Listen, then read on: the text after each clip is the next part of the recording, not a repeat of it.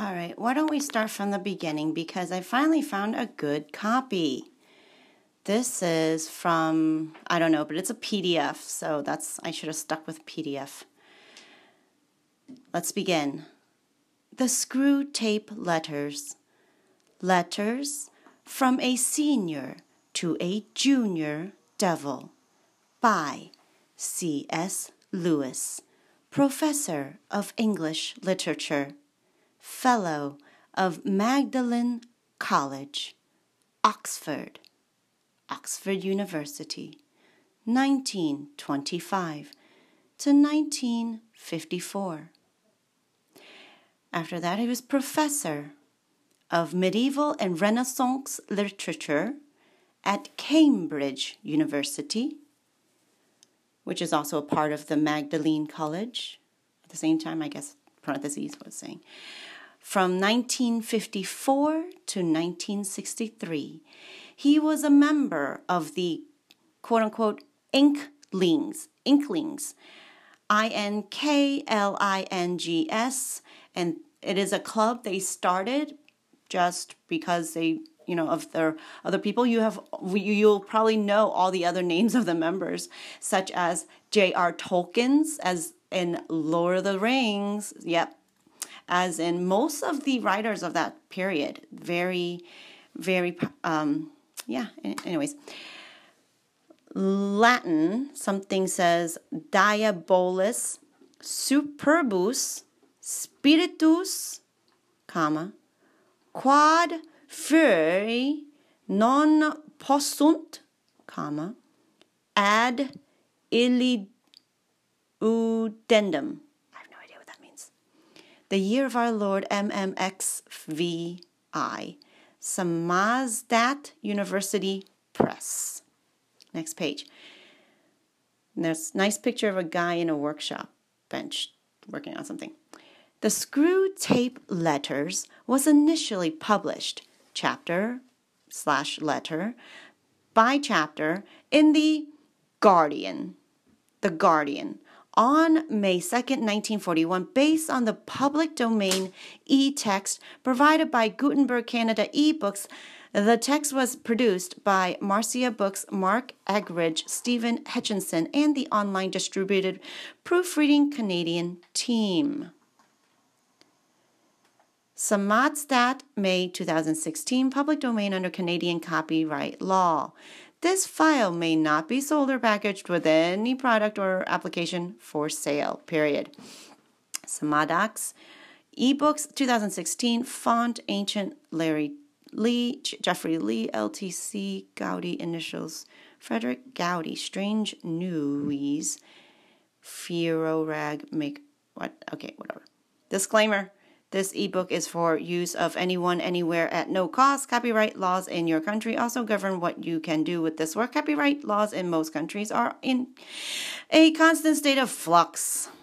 Are you, if you are outside of Canada, check the laws of your country before downloading, copying, displaying, formatting, distributing, or creating derivative works based on this Samizdat's ebook. Samizdat makes no claims regarding the copyright status of any work in any country outside of Canada. Okay, good. Let's proceed. The J.R.R. Tolkien. Oh, see, I told you to his best friend, J.R.R. Tolkien.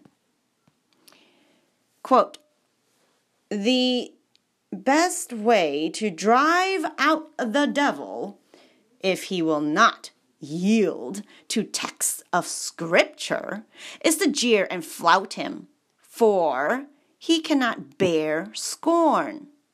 That's from your favorite friend Luther. What does Thomas More have to say about it? The devil, the proud, P R O W D E, like on the prowl, the proud spirit they cannot endure to be mocked. Period. So mock him, kind of like in Harry Potter. Preface I have no intention of explaining how the correspondence which I now offer to the public fell into my hands. There are two equal and opposite errors into which our race can fall about the devils. Tss, devils, period. One is to disbelief in their existence. Landscape view. Hold on. There are two there are two equal and opposite errors in which into which our race can fall about the devils. One is the disbelief in their existence. They don't exist. The other is to believe. Yeah, okay. And to feel an excessive and unhealthy interest in them. They themselves are equally pleased by both errors and halt and hail a materialist or a magician with the same delight. Hail materialist, hail magician. Yeah, we like both of them. The sort of script which is used in this book can be very easy obtained by anyone who has once learned the knack. But ill disposed or excitable people who might make a bad use of it, mm-hmm, warning, warning, shall not learn it from me readers are advised to remember, memory, that the devil is a liar. Liar! Liar! As Jennings likes to say. Not everything, not everything that Screwtape says should be assumed to be true, even from his own angle. I have made no attempt to identify any of the human beings mentioned in this letter, but I think it very unlikely that the portraits, say, of Father Spike or the patient's mother, are wholly just. Okay? But I think it's very unlikely that the portraits of these people are wholly just. There is wishful thinking in hell as well as on earth. In conclusion, I ought to add that no effort has been made to clear up the chronology of these letters, like number, what is it, XV uh, one, one, 17, number 17 appears to have been composed before rationing became serious.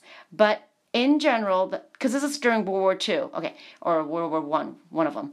But in general, the diabolical method of dating seems to bear no relevance to terrestrial time. No time, no space. Okay, great. And I have not attempted to reproduce it. The history of the European war, there it is, except insofar as it happens now and then to impugn upon the spiritual condition of one human being. That's just a backdrop, but focus is the one human being, was obviously of no interest to Screwtape. So, okay, let's start. C.S. Lewis, Magdalen College, July 5th, 1941. Next page, contents. There are, how many sections is this? 1, 2, 3, 4, 5, 6, 7, 8, 9, 10, 11, 12, 13, 14, 15, 16, 17, 18, 19, 25, 25, 20, 31, 31. 68 pages. It's long, I'm telling you. Oh, there's a gargoyle. Nice gargoyle. Ruff, ruff. That's what I, that's the picture Father Alar put in my head. He said gargoyles are there to prevent the devils from coming to you because they don't like to see themselves.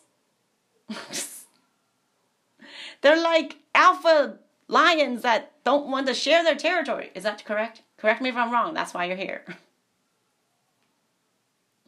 Okay, good enough. Chapter 1. I see a nice lion head with cherubims and two trees. Mm-hmm. They both have fruit on them. Mm-hmm. We'll see. My dear Wormwood, I note what I say about guiding your patient's reading and taking care that he sees a good deal of his materialistic friend.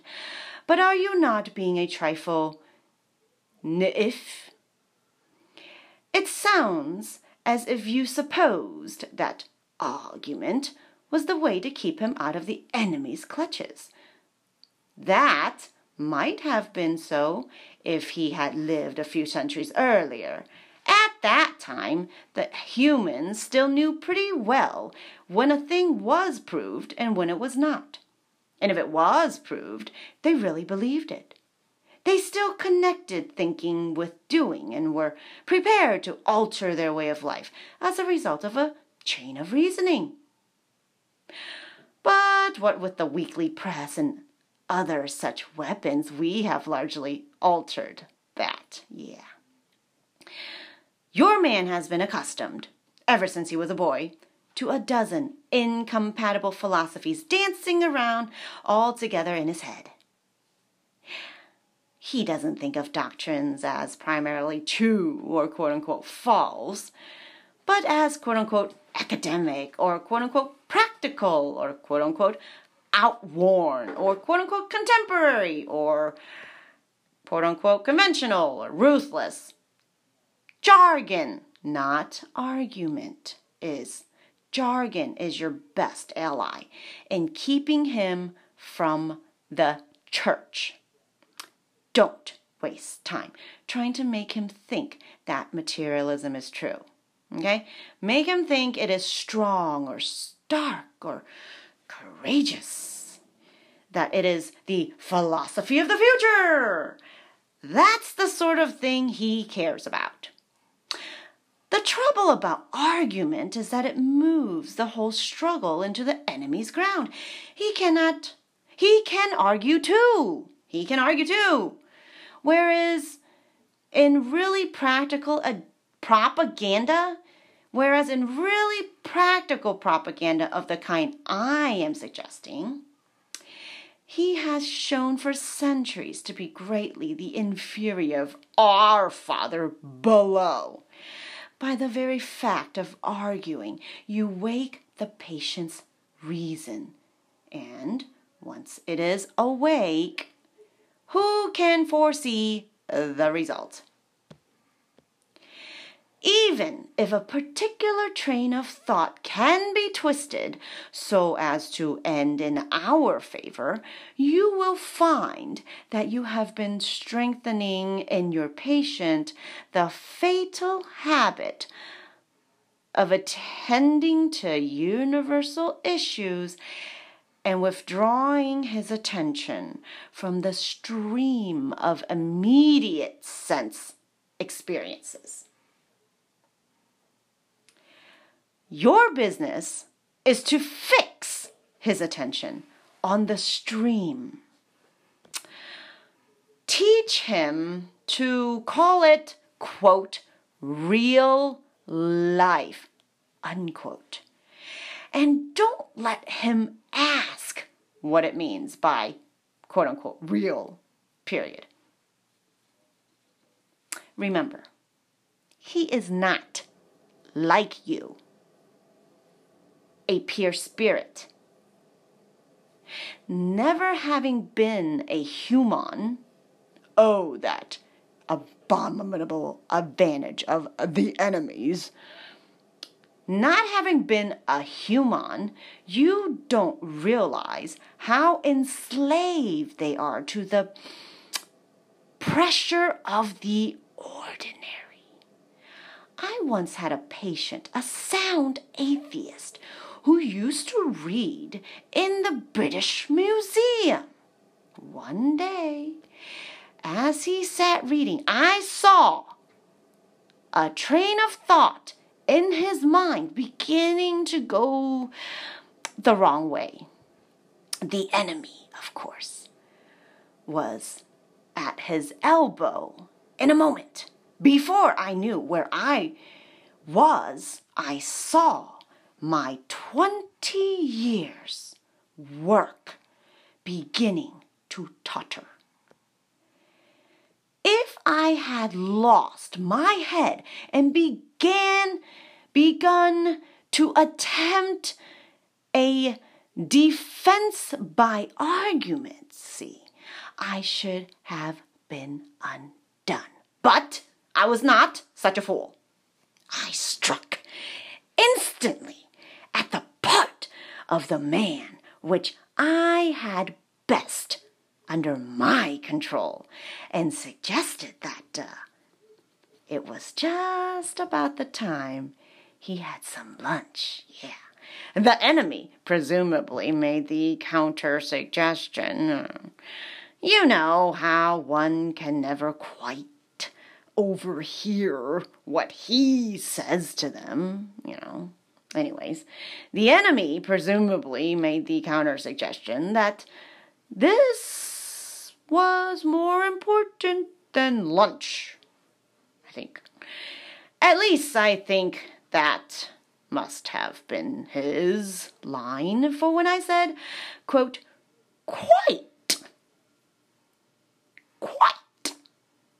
In fact, much too important to tackle at the end of a morning. Unquote. See, the patient brightened up considerably, and by the time I had added, quote, Oh, much better. I'll come back after lunch and uh, go into it with a fresh mind. Unquote. He was already halfway to the door. Once he was in the street, the battle was won. I showed him a newsboy shouting at the midday paper, and uh, oh, a number seven deep three bus going past. And uh, before he reached the bottom of the stairs, I had got into him an unalterable conviction that, oh, whatever odd ideas one might have come to in one's mind when he was shut up alone in his books, oh, a healthy dose of real life unquote, by which he meant the bus and the newsboy. Yeah, uh-huh. Uh, whatever odd ideas might come into a man's head when he was shut up alone in his books, a healthy dose of, quote, real life, unquote, was enough to show him that all, quote, that sort of thing, unquote, just wasn't, just couldn't be true. Period. He knew. He, you know, he, he knew he'd had a narrow escape, and in later years was fond of talking about, quote, that inarticulate sense for actuality which is our ultimate safeguard against the aberrations of mere logic. Unquote. Period. he is now safe in our Father's house. Next paragraph. You begin to see the point thanks to processes which we set at work in them centuries ago, they find it all but impossible to believe in the unfamiliar while the familiar is before their eyes. Keep pressing home on him the ordinariness of things. Above all, do not attempt to use science. I mean the real stories, in parentheses. Above all, do not attempt to use science as a defense against Christianity. Christianity. Do not use science as a do not attempt to use science as a defense against Christianity. They will positively encourage him to think about realities he cannot touch and see. There have been sad cases among the modern physicists. If he must dabble in science, keep him in economics and sociology. Don't let him get away from that invaluable, quote, real life, unquote, period. But the best of all is to let him read no science, but to give him a grand general idea that he knows it all and that some and that everything he happens to have picked up in casual car talk and readings is, quote, the result of modern investigation, unquote, period. Do remember you are there to fuddle him. From the way some of you young fiends talk, anyone would suppose it was your job to teach. Your affectionate uncle, Screw tape. Beep. Chapter 2 My Dear Wormwood. Pause.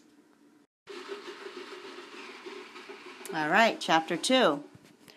My dear Wormwood, I note with grave displeasure, displeasure, that your patient has become a Christian. Do not indulge the hope that you will escape the usual penalties. Indeed, in your better moments, I trust you would hardly even wish to do so. In the meantime, we must make the best of the situation. There is no need to despair. Hundreds of these adult converts have been reclaimed after a brief sojourn in the enemy's camp and are now with us.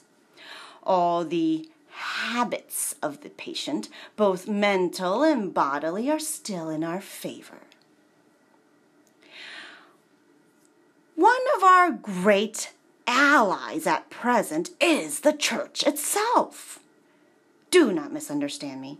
I do not mean the church as we see her spread out through all time and space and rooted in eternity. Terrible as an army with banners. That, I confess, is a spectacle which makes our boldest tempters uneasy. Mm-hmm. But, fortunately, it is quite invisible to these humans.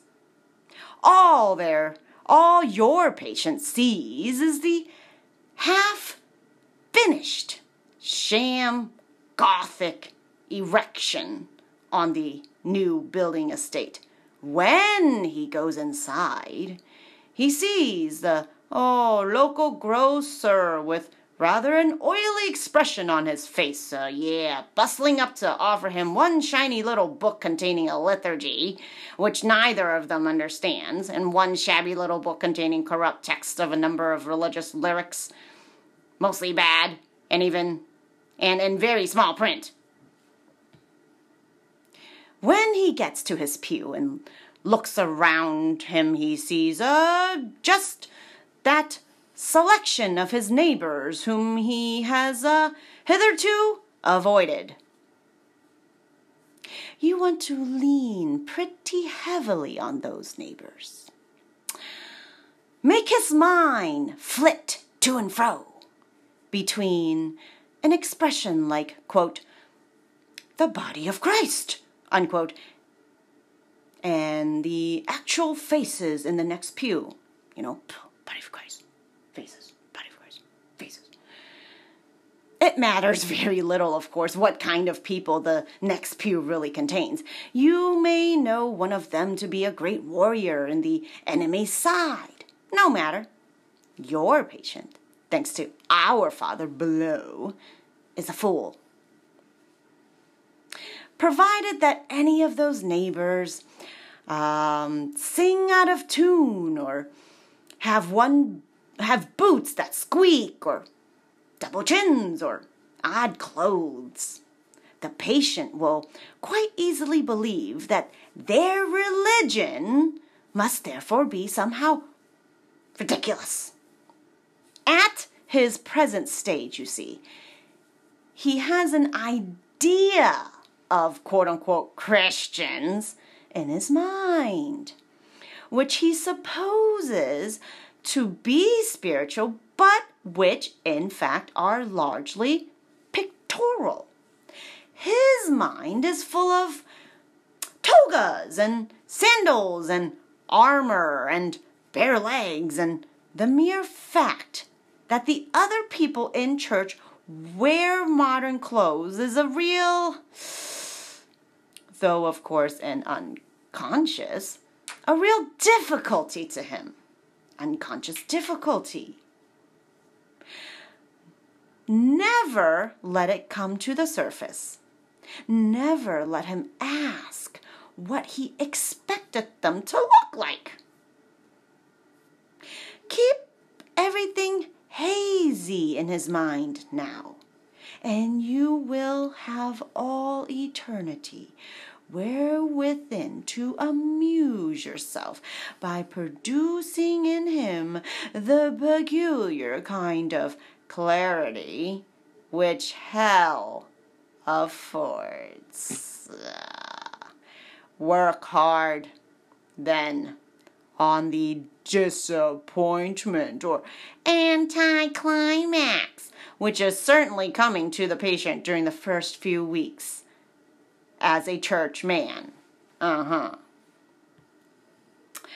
The enemy allows this disappointment to occur on the threshold of every human endeavor.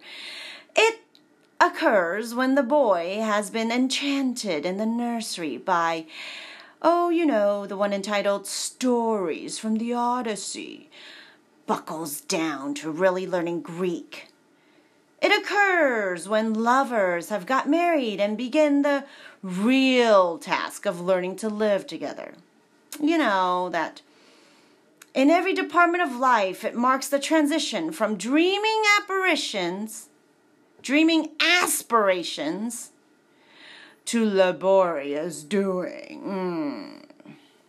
You know, the enemy takes this risk because he has a curious fantasy of making all these disgusting little human vermin into what he calls his, quote, free, unquote, lovers and servants, quote, sons, unquote, is the word he uses with his inveterate love of degrading the whole spiritual world by unnatural liaisons with the two legged animals.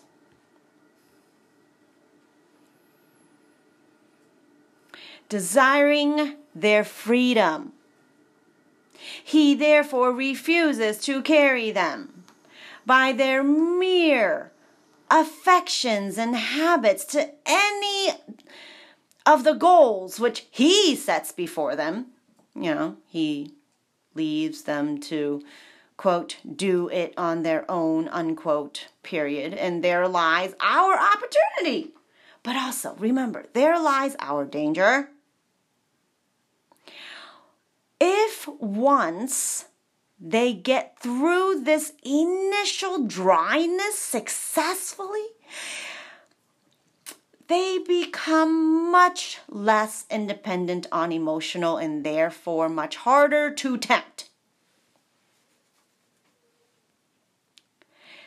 I have been writing hitherto on the assumption that the people in the next pew afford no rational ground for disappointment.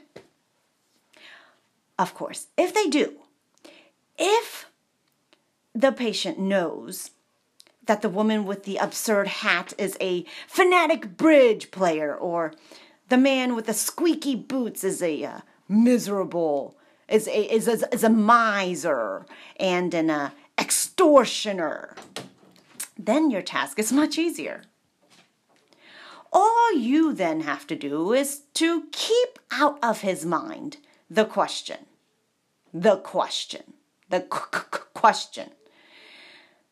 Quote, hmm, if I, being what I am, hmm, can consider that I am, in some sense, a Christian, why should the different vices of these people in the next pew prove that their religion is mere hypocrisy and convention?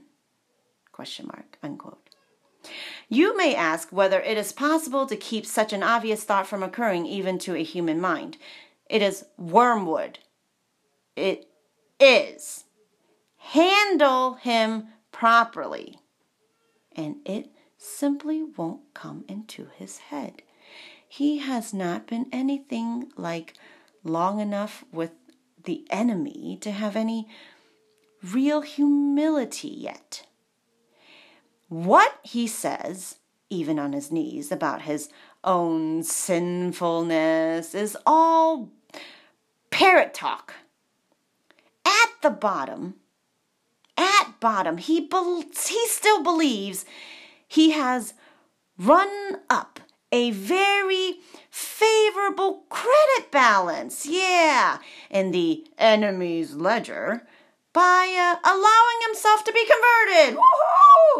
And uh, thinks that he is uh, showing great humility and uh, condescension and going to church with these smug, commonplace neighbors at all. Keep him in that state of mind as long as you can. Your affectionate uncle, Screwtape. Beep. Chapter 3 coming up. As long as I can switch Siri upside the dang down on the screen. Chapter 3 My dear Wormwood, I am very pleased by what you tell me about this man's relationship with his mother. But you must press your advantage. The enemy, ma, the enemy will be working from the center outwards, gradually bringing more and more of the patient's conduct under the new standard, and may reach his behavior to his old late to the old lady at any moment. You can get it. You can.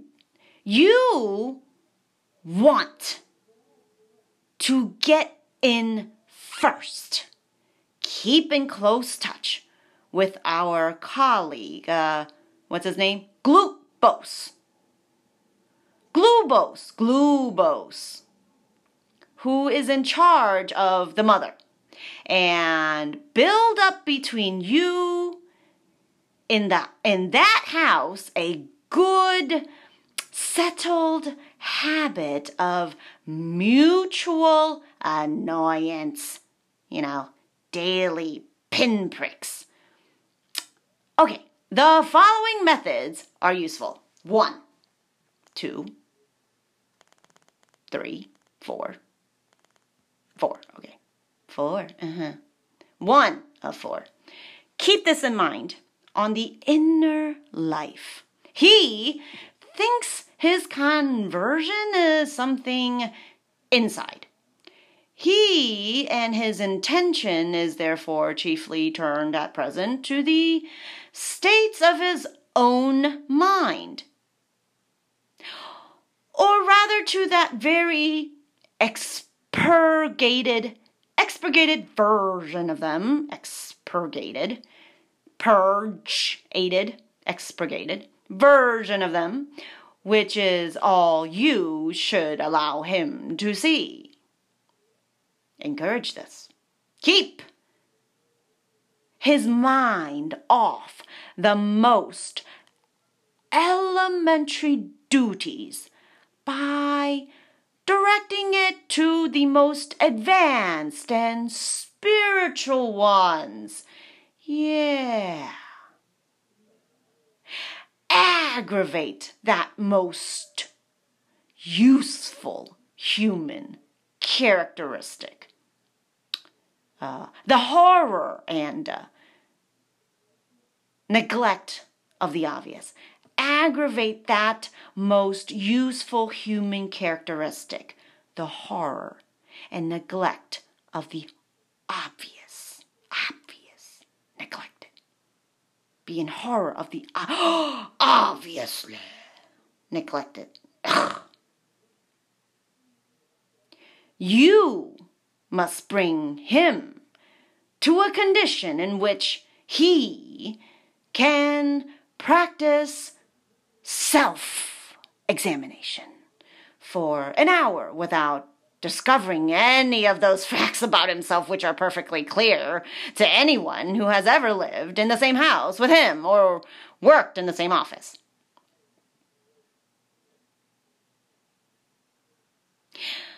Number two, it is, no doubt, impossible to prevent his praying for his mother, but we have means of rendering the prayers innocuous. Make sure that they are always very spiritual, quote, spiritual, unquote. I'm so spiritual. That he is always concerned with the state of her soul, never with her rheumatoids. Pfft. Two advantages will follow. In the first place, his attention will be kept on what he regards as her sins, by which, with a little guidance from you, he can be induced to mean any of her actions which are inconvenient or irritating to himself. You see. Uh, what again? Okay. In the first place, his attention will be kept on what he regards as her sins. His attention will be kept on what he regards. Keep his attention on her sins. By which, with a little guidance from you, with a little, gu- you guide him, he can be induced. Induce him to mean any of her actions. Make him think her actions, her sins, what what what what am I talking about? Anything that irritates you, I don't care. Pick some. Thus, you can keep rubbing the wounds of the days of the day, the wounds of the day. Mm-hmm. Thus, you can keep rubbing the wounds of the day a little sorer even while he is on his knees. The operation is not at all difficult, and you will find it very entertaining. In the second place, since his ideas about her soul will be very crude and often erroneous, he will, in some degree, be praying for an imaginary person and will be and it will be your task to make that imaginary person daily less and less like the real mother. Oh, you know, the sharp tongued old lady at the breakfast table. In time, you may get the cleavage so wide that no thought or feeling from his prayers for the imaginary mother will ever flow over into his treatment of the real one, you see. I have had patients of mine own, my own, so well in hand that they could be turned at a moment's notice from impassioned, impassioned prayer for a wife's or son's soul to beating or insulting the real wife or son without a qualm. Three. When two humans have lived together for many years, it usually happens that each has tones of voices, tones of voice, tones of voice, and expressions of face, which are almost unendurably irritating to the other. Work on. Bring fully into the consciousness of your patient that particular lift of his mother's eyebrows, which he learned to dislike in the nursery, and uh, let him think how much he dislikes it. Mm-hmm. Let him uh, assume that she knows how annoying it is. Assume it. And does it to annoy. Yeah, she does it just to annoy me. If you know your job, he will not notice, I will not notice, the immense improbability of the assumption. I won't notice how improbable it is. And, and, of course, of course, never let him suspect, I don't suspect anything, that he has tones and looks which similarly annoy her. I don't annoy her at all. I'm not, she's not annoyed by me. I don't do that. It ain't me. It's her. It's her. It's her. As he cannot see or hear himself, I can't see or hear myself. This is easily managed.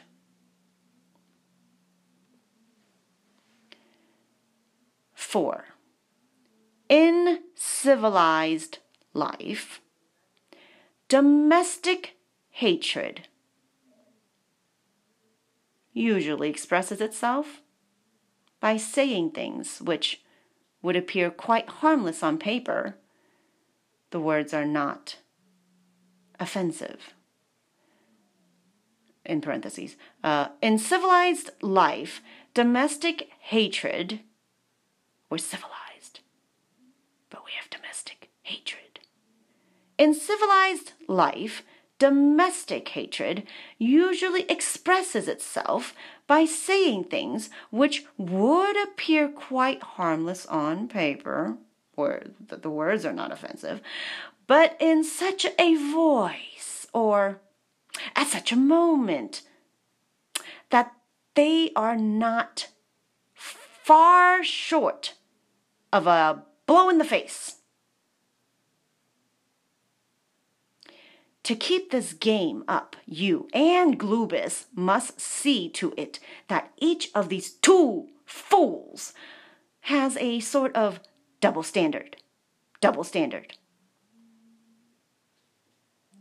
Your patient must demand that all his own utterances are to be taken at their face value and judged simply on the actual words, while at the same time judging all his mother's utterances with the fullest and most oversensitive interpretation of the tone and the context in such a and the suspected intention. Hmm.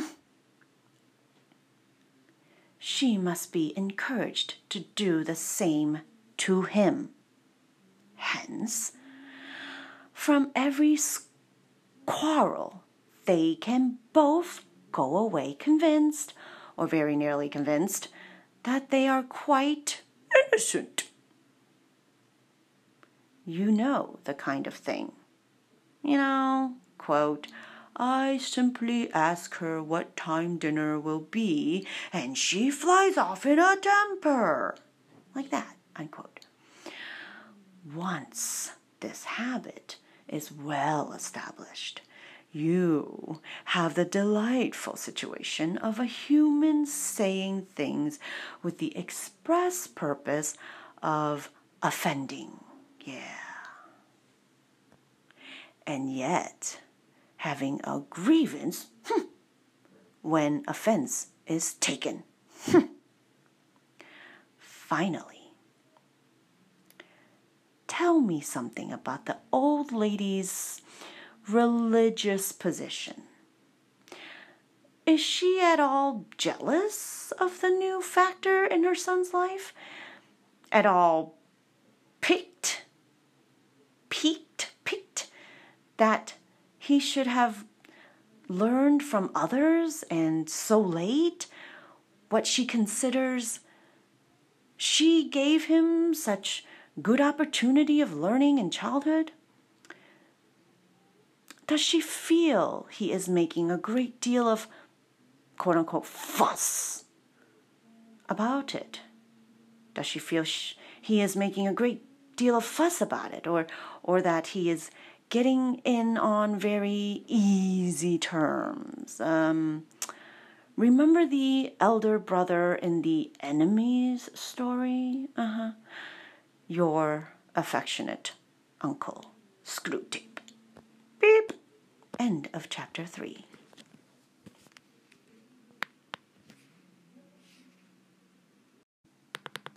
Chapter 4 My dear Wormwood.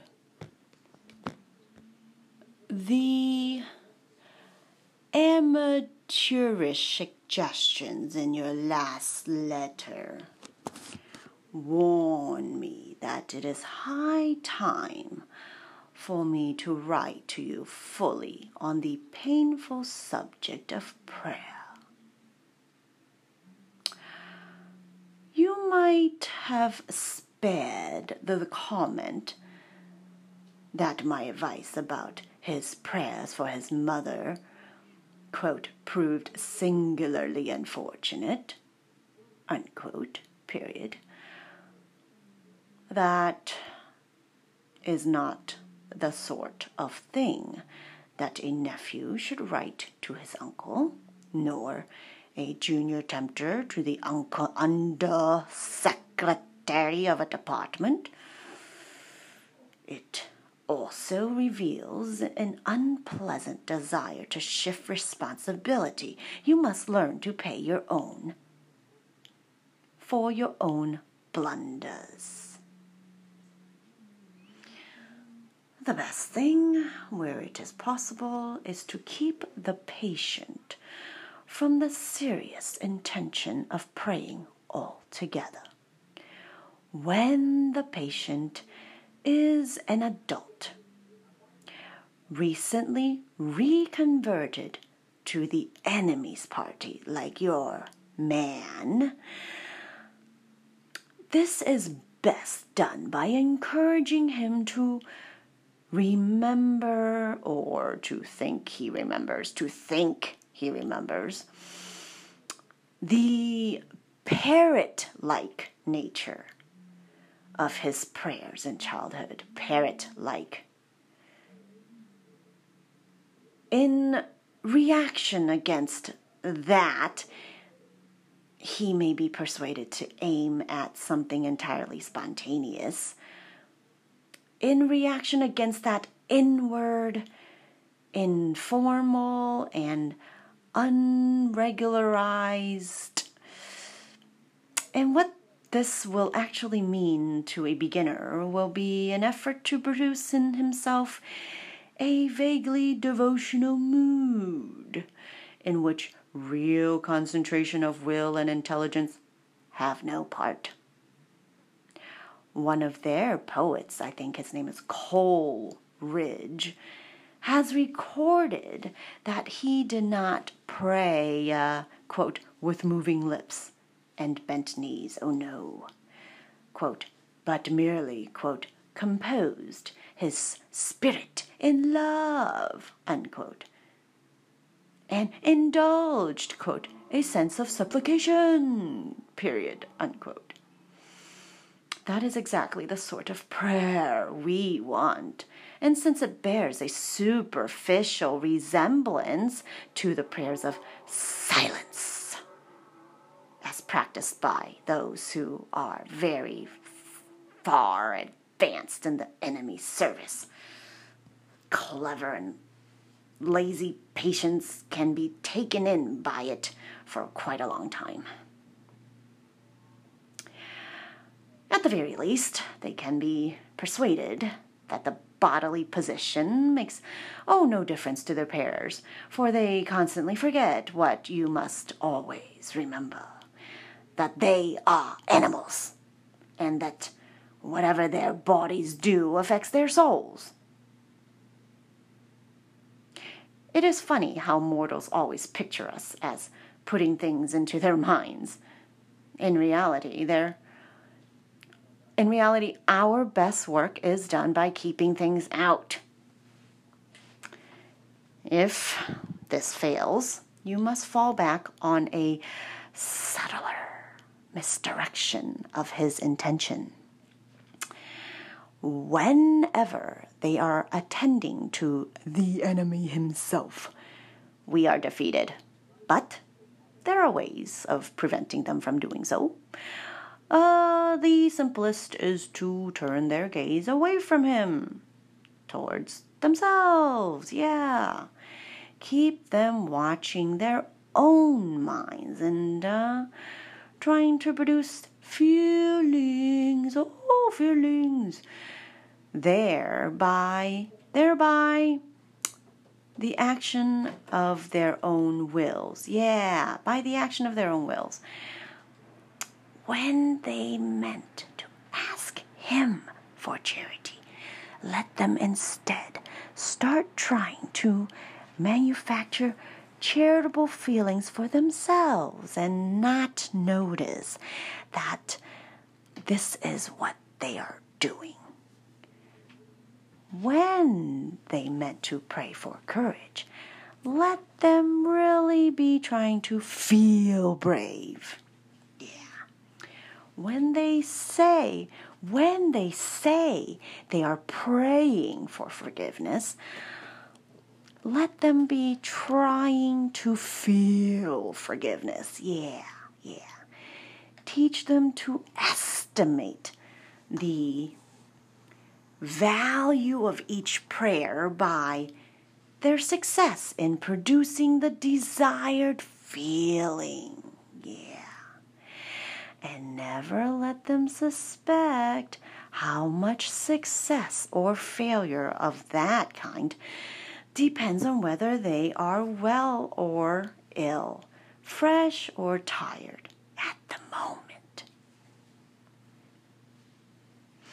But of course, the enemy will not meantime be idle. Wherever there is prayer, there is danger of his own immediate action. He is cynically indifferent to the dignity of his position and ours as pure spirits and to human animals on their knees, he pours out self knowledge in a quiet, shameless fashion. But even if he defeats your first attempt at misdirection, mm, we have a subtler weapon. The humans do not start from that direct perception of Him which we unhappily cannot avoid. They have never known that ghastly luminosity, that stabbing and searing glare which makes the background of permanent pain to our lives if you look into your patient's mind when he is praying, you will not find that. If you examine the object to which he is attending, you will find that it is a composite object containing many quite ridiculous ingredients. There will be images derived from pictures of the enemy as he appeared during his discreditable episode known as the Incarnation. There will be vaguer, perhaps quite savage and puerile images associated with the other two persons. There will even be some of his own reverence, in parentheses, and of bodily sensations accompanying it, in parentheses. There will even be some of his own reverence objectified and attributed to the object revered. I have known cases where what the patient called his gad was actually located up and to the left, at the corner of the bedroom ceiling, or inside his own head, or in a crucifix on the wall. But whatever the nature of that, of the composite object, you must keep him from praying to it.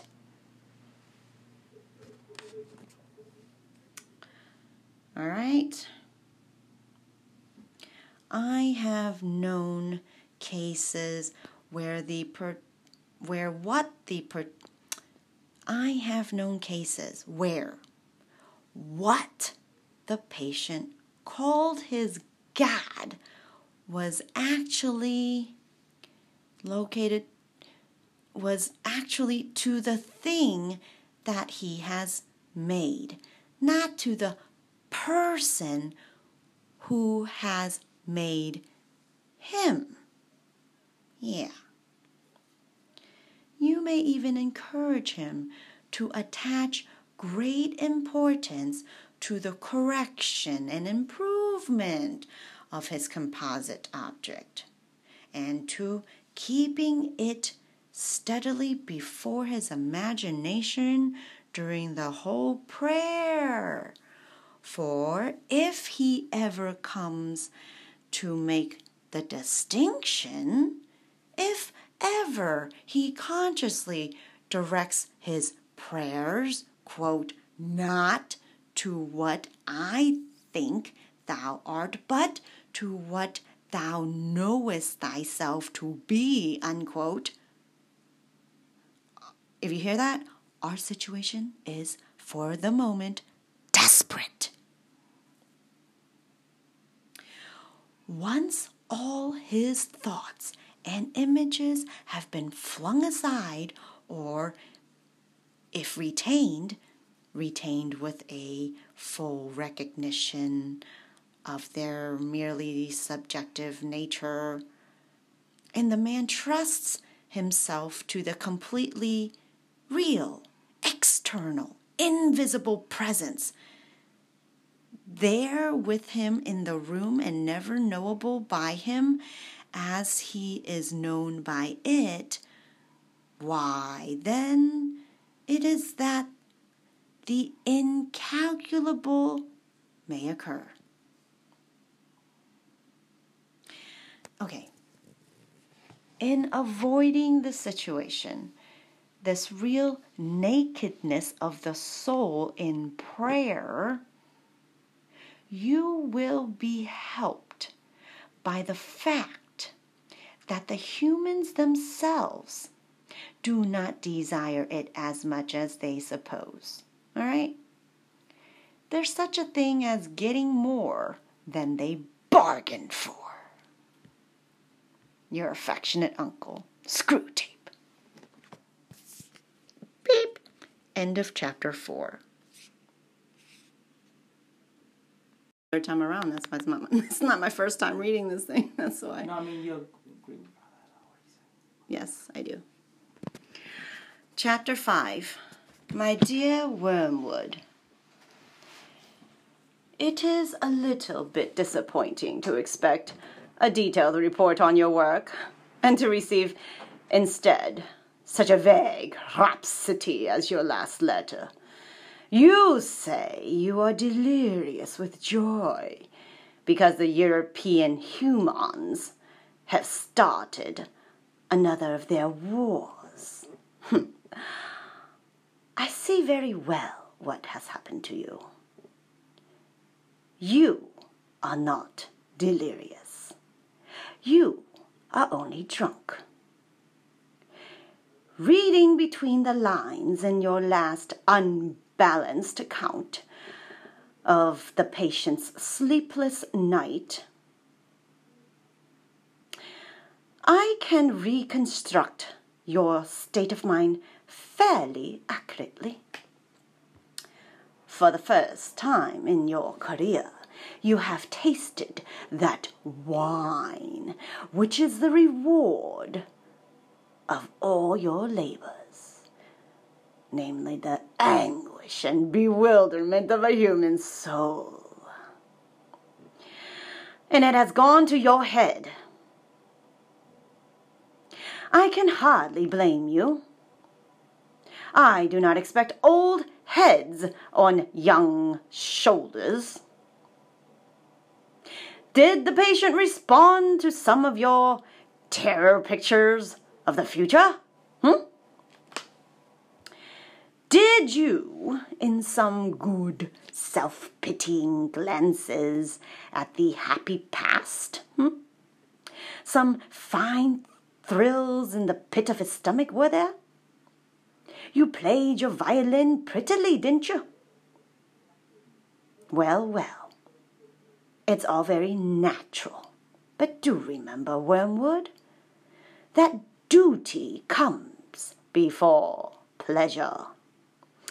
If any present self indulgence on your part leads to the ultimate loss of the prey, P R E Y, you will be left eternally thirsting for that draught of which you are now so much enjoying your first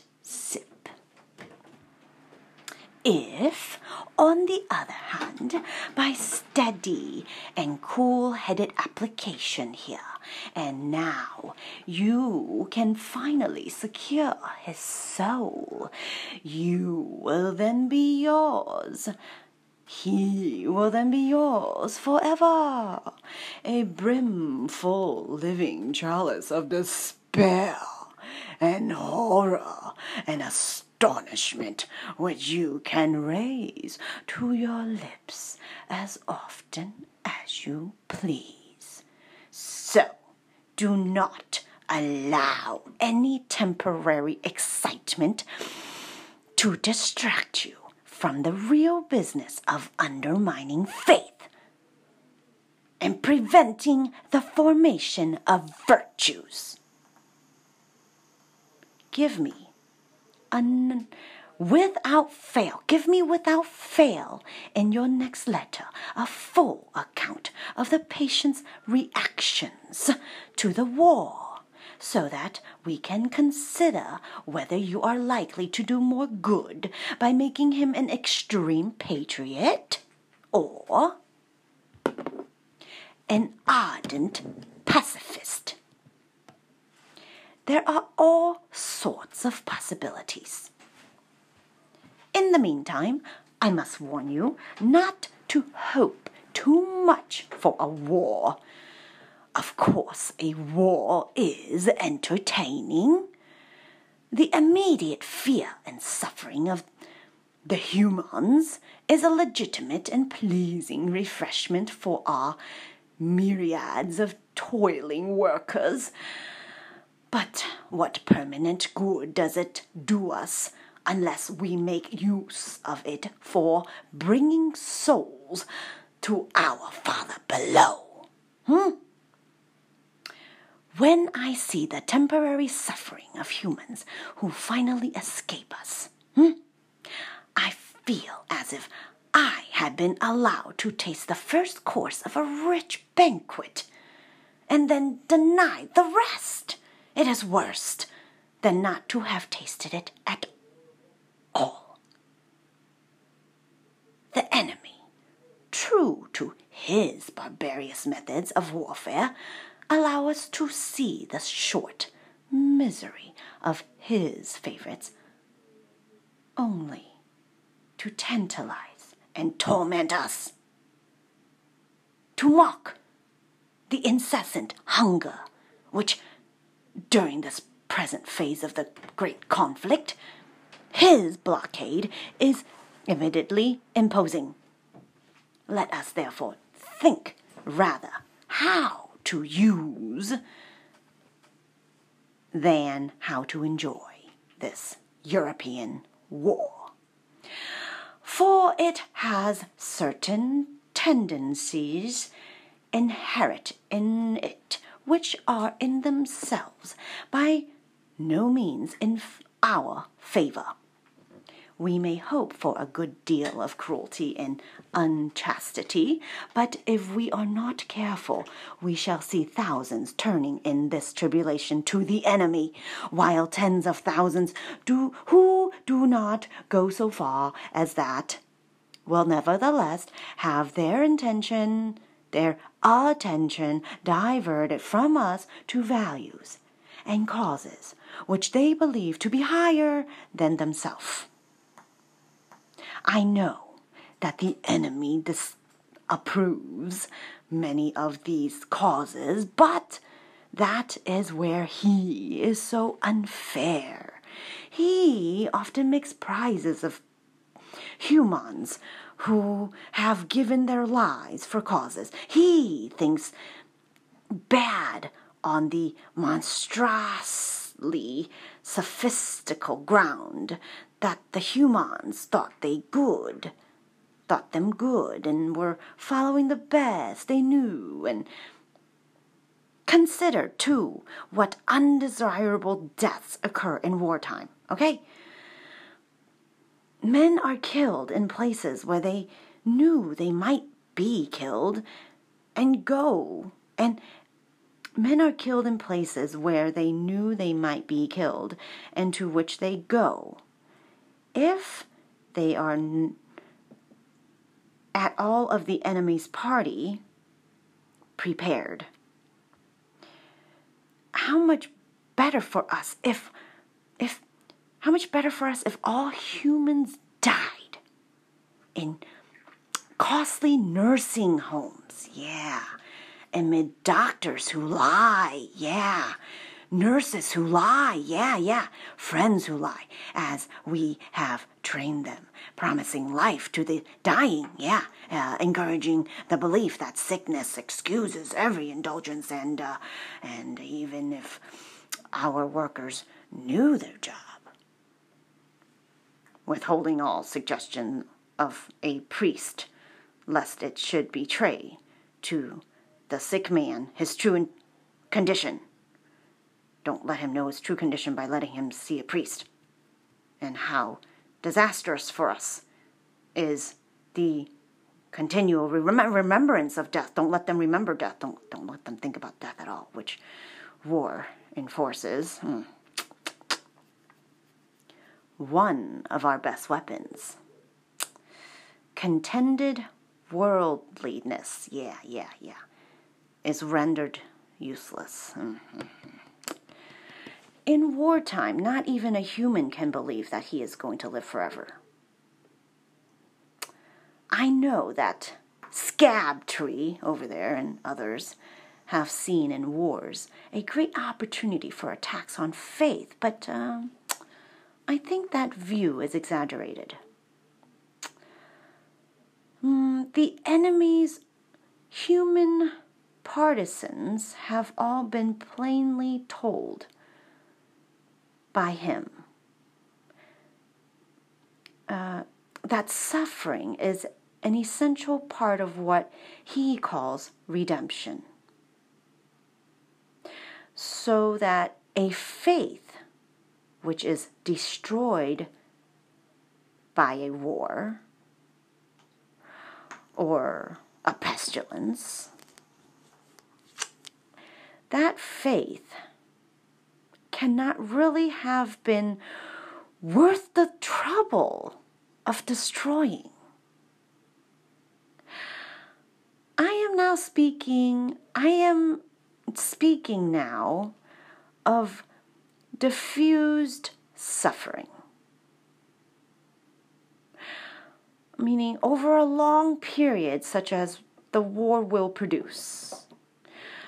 Of course, at the present, at the of course, at the precise moment of terror, bereavement, or at the moment of physical pain, you may catch your man when his reason is temporarily suspended.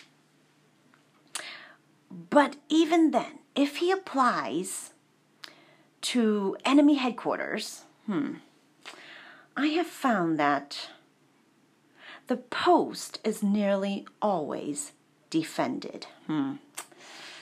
Uh, your affectionate uncle Screwtape. Hmm.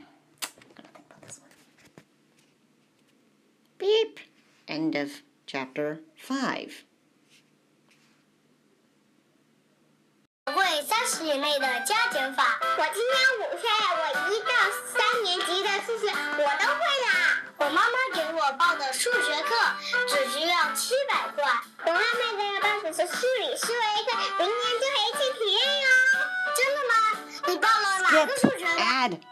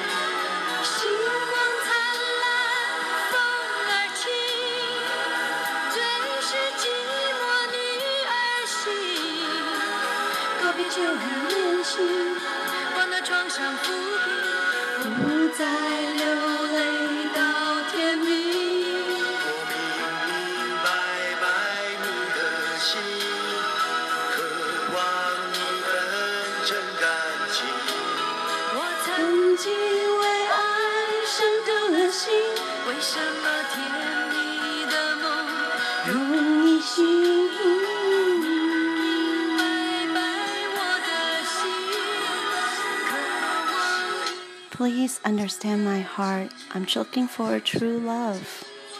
Before, I had my heart broken. Why are the sweetest dreams the ones we wake up the quickest from? You have beautiful eyes. You have the spirit in you. If you're willing, let me be close to you.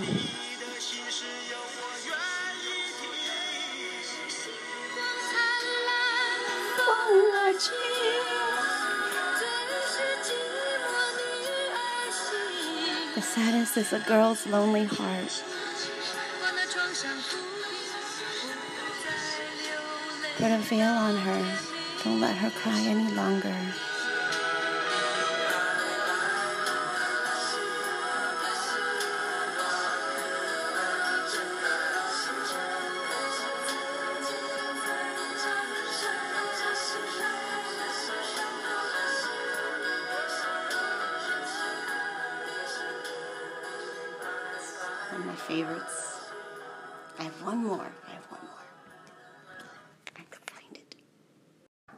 Guys, I'm going to share with you my all time favorite. All time favorite. I could never play this on the violin. I tried my hardest.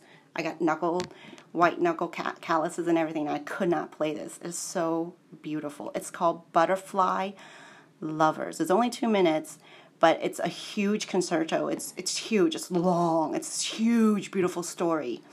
It's called Butterfly Lovers. It's available on just YouTube Butterfly Lovers, whatever.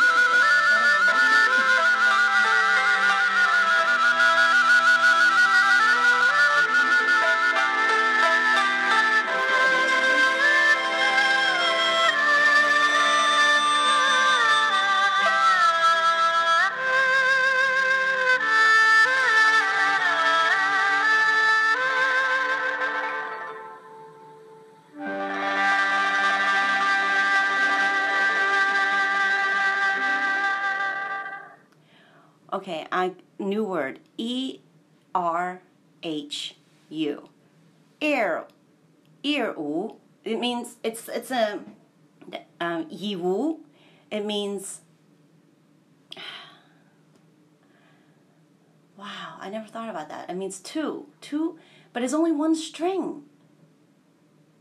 But it's is it two string or one string? It's one string looped Connected by two points. connected by two points. And you keep asking me, and that's what I'm thinking of right now pain and pleasure on one string. That's what you keep asking me. And this is what I'm seeing, right? This is what I picture. I can't explain it, but this is what I, this is, yeah, there you go. You just heard it. this instrument is on one string. It's kind of like um, a reverse uh, violin, one string. Violin has four guitars have six, right? Something like that. But this one only has one string. Everything you just heard right there, mm, the melody.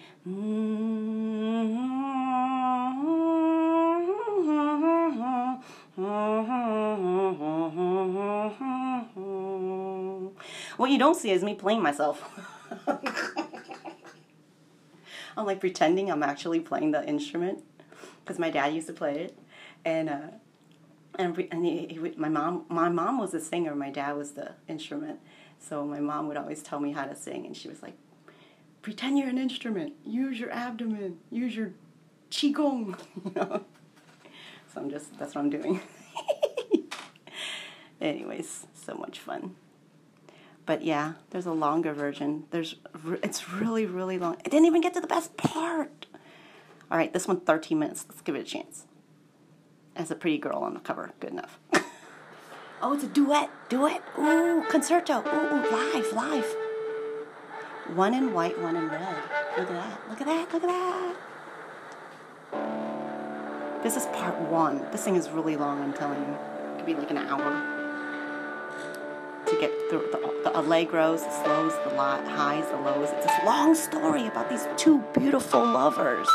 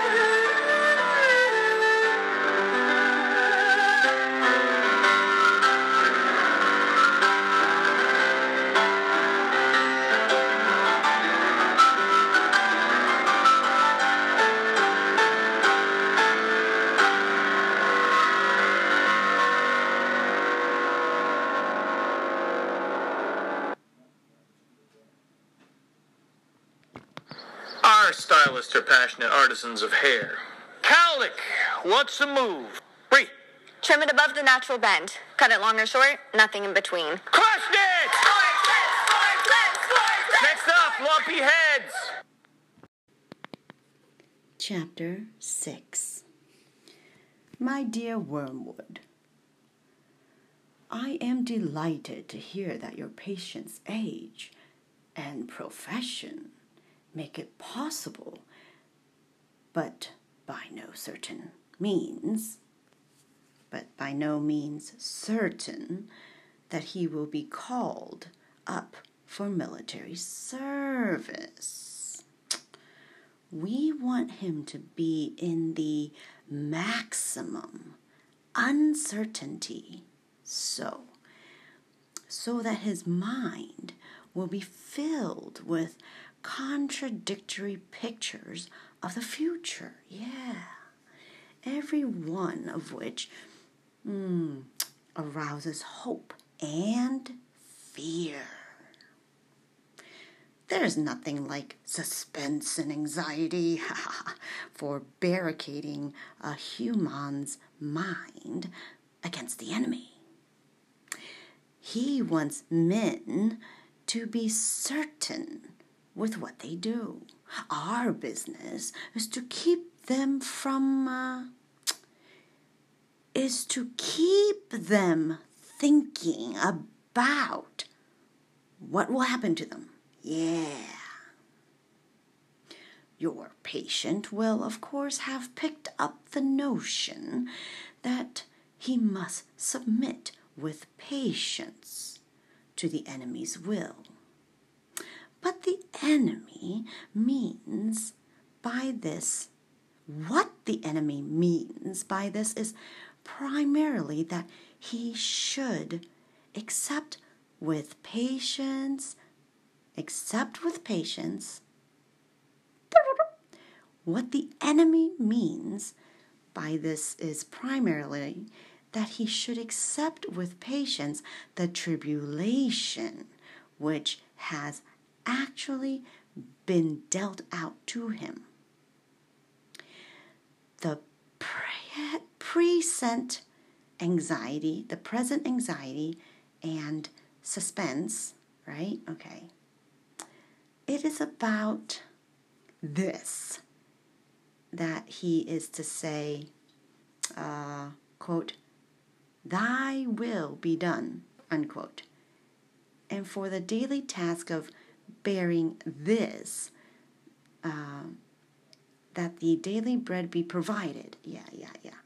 Uh, it is your business to see that the patient never thinks of the present fear as his appointed cross.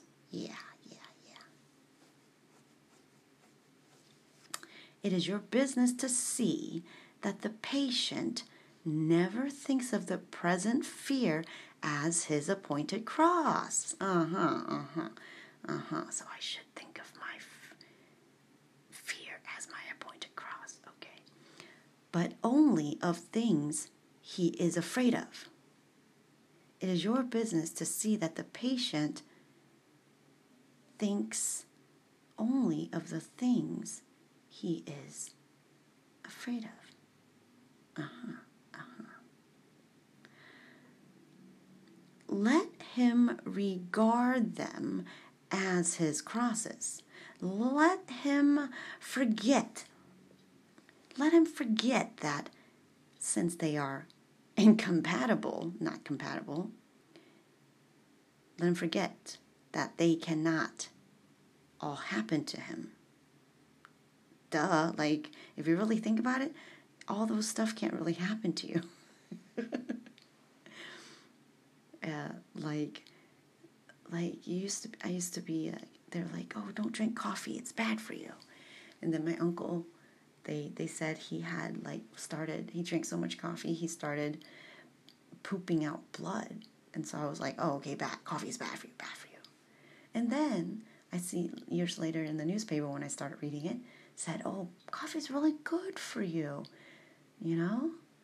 One coffee a day really good for you? So I'm like, okay, now I'm confused. Maybe they found something something new. A couple years, yada yada went by, and then again, but coffee's bad for you. Uh huh. Next year, coffee's good for you. I said, you know what? I ain't listening to you no more. and then guess what?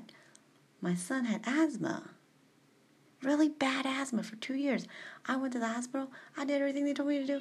I give them things. It don't work.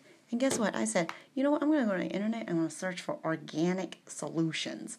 And guess what? Organic coffee with pure honey from Starbucks. No more asthma. Well, it helped. And then I got something even better. But that was on my journey. That was the first step on my journey to go natural. And I and finding things for my family that work for us that anyways, I'll talk to you later. I got to go because baby's crying. Okay, we're in the middle of six. Okay, I'm back and I'm fully recharged. All right.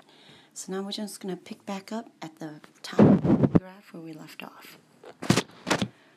Your patient will, of course, have picked up the notion that he must submit with patience to the enemy's will.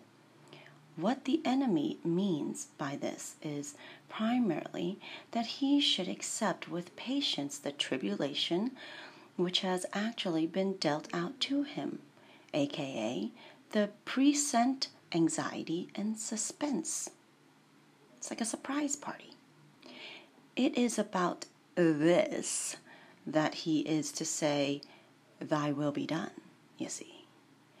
And for the daily task of bearing this, that the daily bread will be provided, see. It is your business to see, Wormwood, that the patient never thinks of the present fear as his appointed cross, but only of the things that he is afraid of. Make sure he thinks of things that you're afraid of. Don't you, you get it now, right? So to fight him, we have to just bear our daily cross and ask for our daily bread through that. Exactly. Let him regard them as his crosses. Let him forget that since they are incompatible, they cannot all happen to him, and let him try to practice fortitude and patience.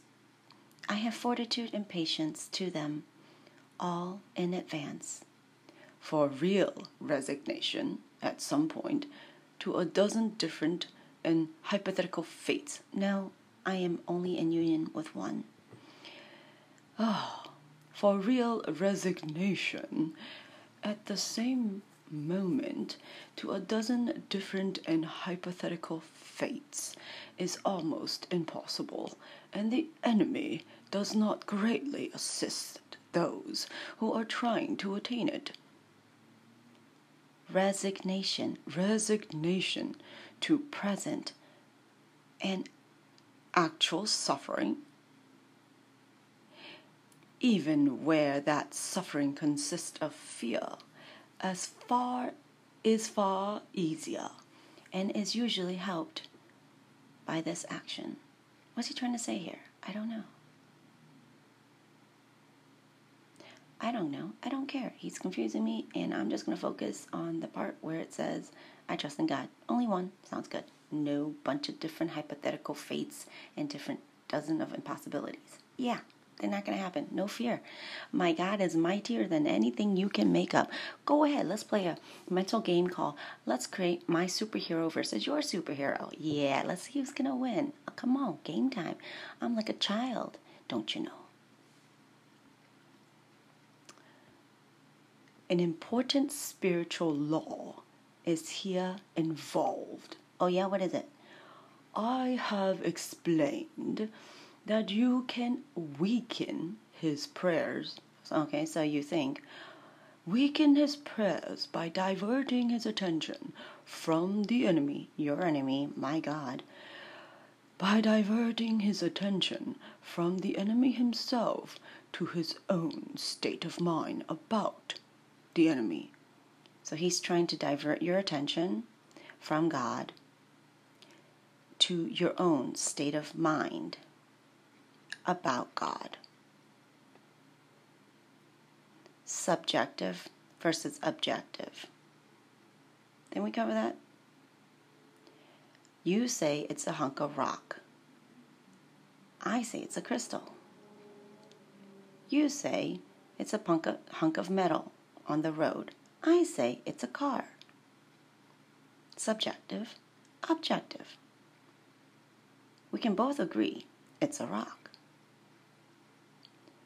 But as far as how we feel about it, that's subjective, depending on the person. Opinion, personal preference, favorites, whatever. Get it? Got it? Good. When you speak in objective terms, he cannot argue with because it is truth. That's what God gave us on Calvary. You're welcome. An important spiritual law is here involved. That's what I'm talking about. I have explained that you can weaken his prayers. Don't let him weaken your prayers by doing this. You can weaken his prayers by diverting his attention from the enemy himself to his own states of mind about the enemy. So, what you think God is versus what God actually is is completely wrong. That's his whole message. You think you can see? Okay, well, if you think you can see, then you'll never listen to me and then you'll remain in your sin. You're in a prison buzz. I'm trying to free you. You don't know that. You don't want to help me. You think, oh, I, there's no walls. Okay. It's an invisible wall. No, it's not. Go look up the show called Brain Games and Social Conformity. Ding, get up. Ding, get up. Ding, get up. Ding, go to school. Ding, drive your car. Ding, red, green, yellow. Uh huh. Tell me you're not socially conformed. Go ahead. On the other hand, fear becomes easier to master when the patient's mind is diverted from the thing feared to the fear itself. Consider as a present an undesirable state of his own mind. On the other hand, fear becomes easier to master when the patient's mind is diverted from the thing feared to the fear itself. I have no fear. Fear is only there for me to conquer it, you see. Overcome, overjoyed. Want some? No? Fine. On the other hand, uh huh, consider as a present and undesirable state of his own mind. Whatever A state of grace. And when he regards the fear as his appointed cross, he will inevitably think of it as a state of mind. I don't know what you're talking about, yapping about. All I have to say is state of grace. Where's grace? Exactly. Go answer that. What can you? Can somebody ask me so I can answer this question? If you're listening, email me because nobody listening. Nobody ever emails me. One can therefore formulate the general rule. What's the general rule? In all activities of mind which favor our cause, so you're going to use everything to your advantage. If it favors you, you say yes. If it doesn't favor you, you say no. If it helps you to say no, you'll say no. If it helps you to say yes, you'll say yes. It really doesn't matter. Whatever to get the next clickbait dollar. Uh huh. Trend that hamster wheel. I got you. I ain't no. I'm. I'm not for that. No. No. No. No. No. No. No. We ain't for that. One can therefore formulate the general rule on all activities of mind which favor our cause, encourage the patient to be unconscious and to concentrate on the object, but in all activities favorable to the enemy, bend his mind back on itself.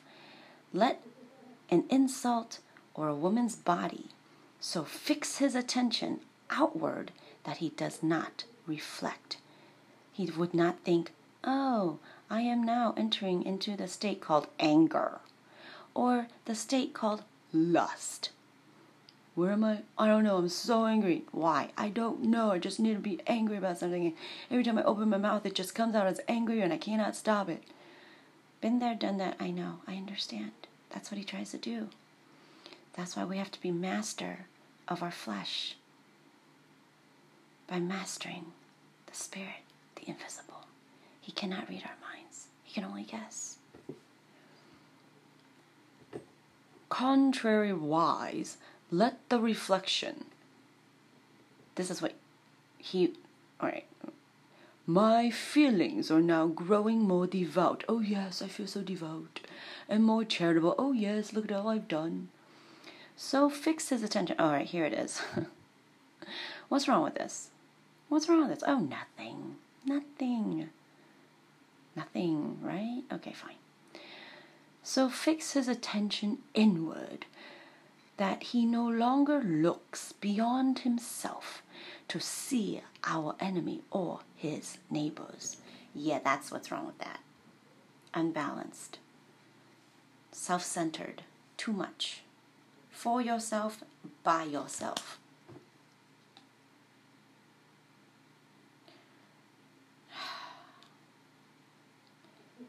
The, the true the movie Beautiful Mind. He came up true story. He came with the came up with the economic theory um, at a bar. Actually, his graduate degree PhD. He was writing his theory thesis, and he wrote and he observed something at a bar. It was him and his friends. And you know, 10 guys, 10 girls, right? Some girls are prettier than others, some guys are more attractive than others, yada yada. You know, 10 girls want to get with 10 guys, 10 guys want to get with 10 girls, or else they wouldn't be in a bar. Gotcha. So then, let's play out a few scenarios in our head and see what happens. This is his theory. So he noticed that there was one girl who's really, really pretty like so pretty that it makes the other girls, even though they're all pretty in their own way, makes all the other girls not as pretty in his eye. Beauty is in the eye of the beholder, right? Right. Okay, great. But it seems that all the guys keep macking on this one girl. So he says to himself, What should I do?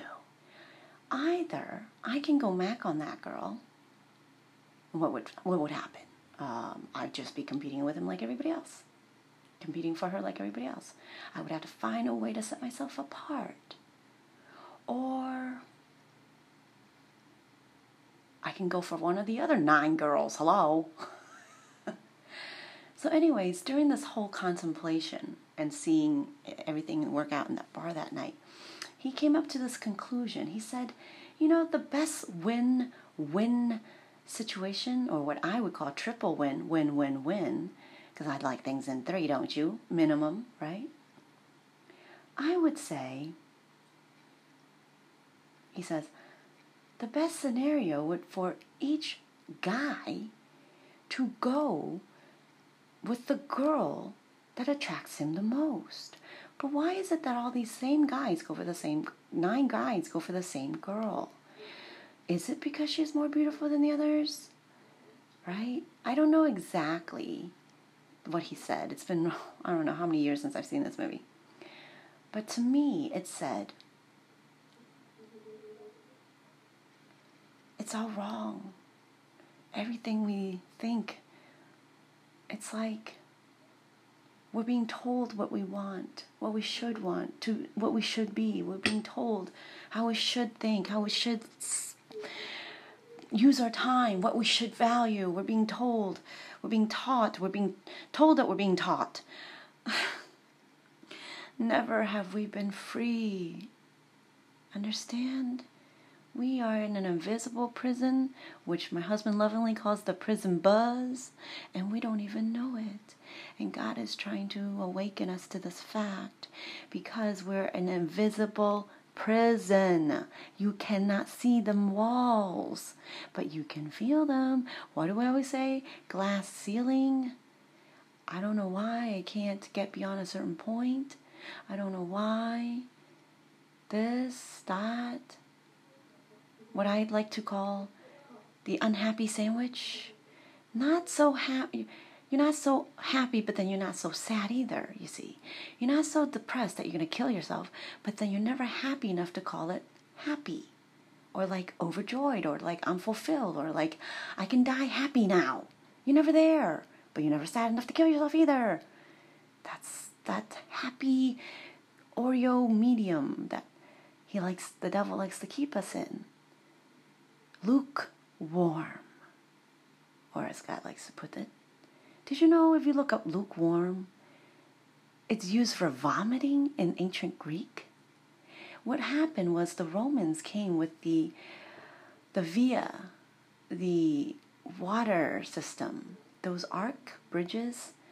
Oh, what is it called? Um, but that's where the original word via in Latin came from.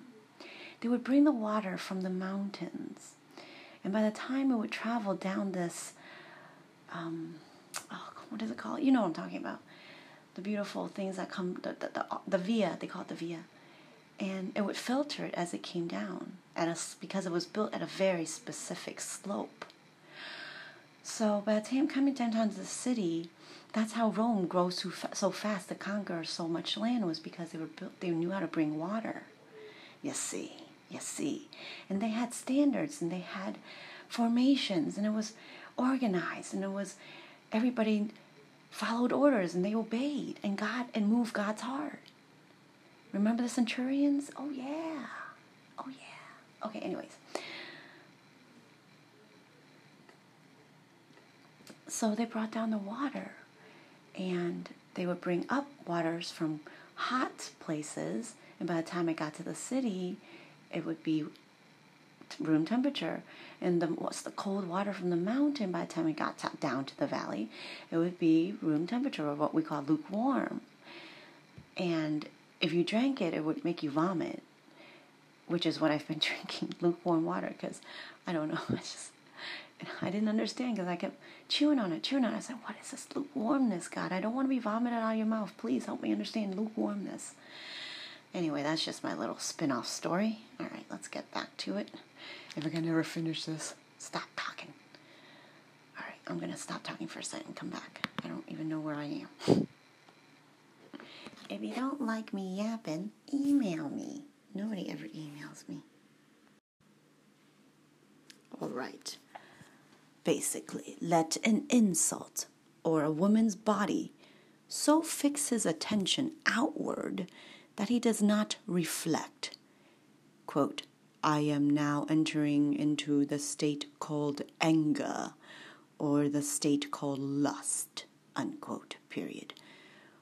Contrariwise, let the reflection, quote, my feelings are now growing more devout and more charitable, unquote, so fix his attention inward that he no longer looks beyond himself to see our enemy or his neighbors.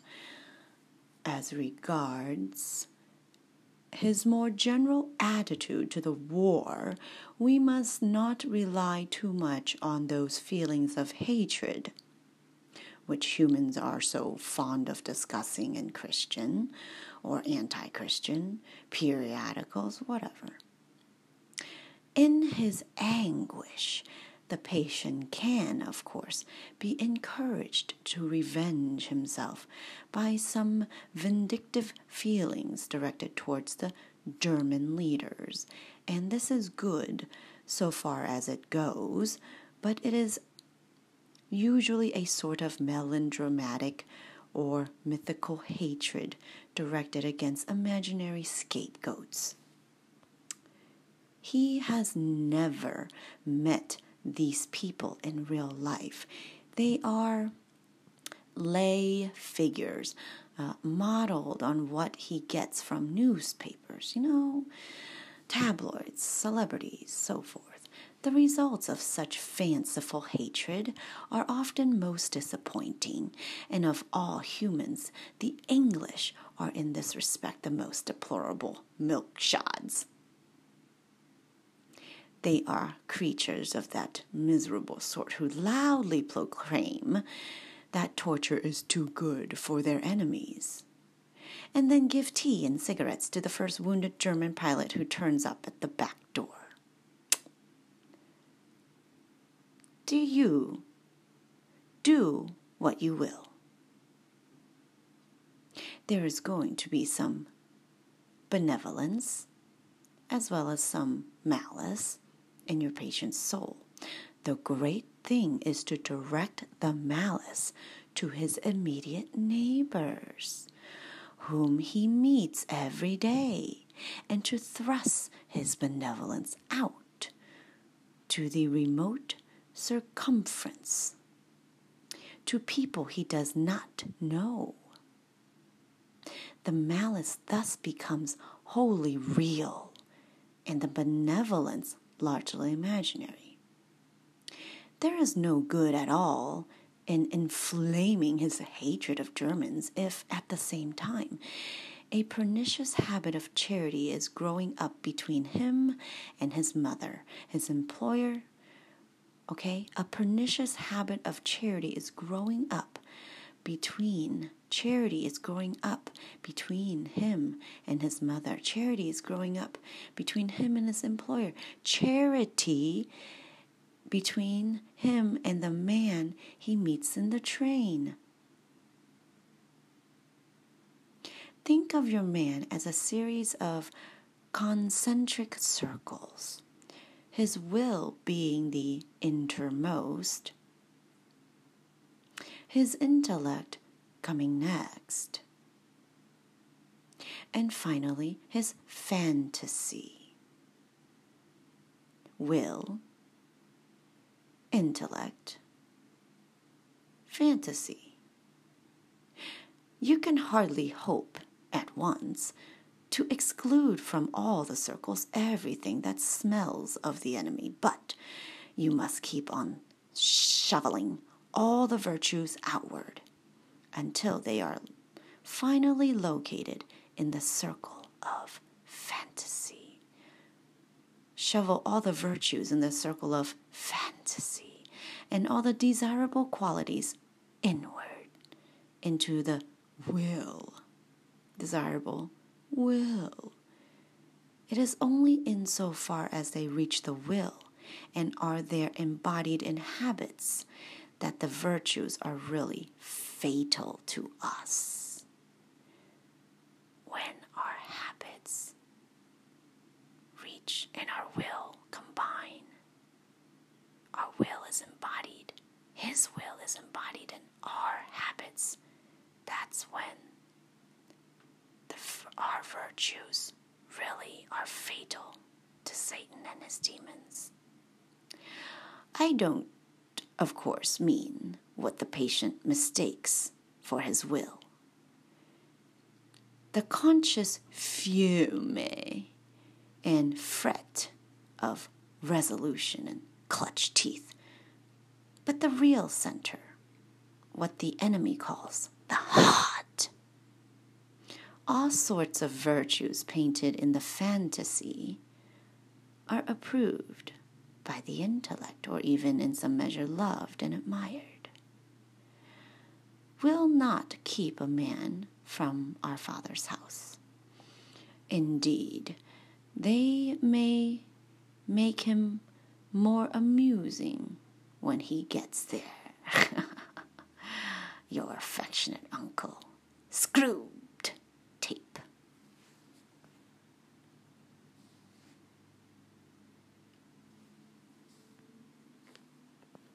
End of chapter 6. Chapter 7 My dear Wormwood, I wonder you should ask me whether it is essential to keep the patient in ignorance of your own existence. That question, at least for the present phase of the struggle, has been answered for us by the high command. Our policy for the moment is to conceal ourselves. Of course, this has not always been so. We are really faced with a cruel dilemma. When the humans disbelieve in our existence, we lose all the pleasing results of direct terrorism, and we make no magicians. On the other hand, when they believe in us, we cannot make them materialists and skeptics. At least not yet. I have great hopes that we shall learn in due time how to emotionalize and mythologize. Mythologize. Oh. I have great hope that we shall learn in due time how to emotionalize and mytholo- mythologize their science to such an extent that what is, in effect, a belief in us, a belief in us, though not under that name, will creep in while the human mind remains closed to belief in the enemy. I have great hopes that we shall learn in due time how to emotionalize and mythologize their science to such an extent that what is a belief in us will creep in while the human mind remains closed to belief in God. The life force, the worship.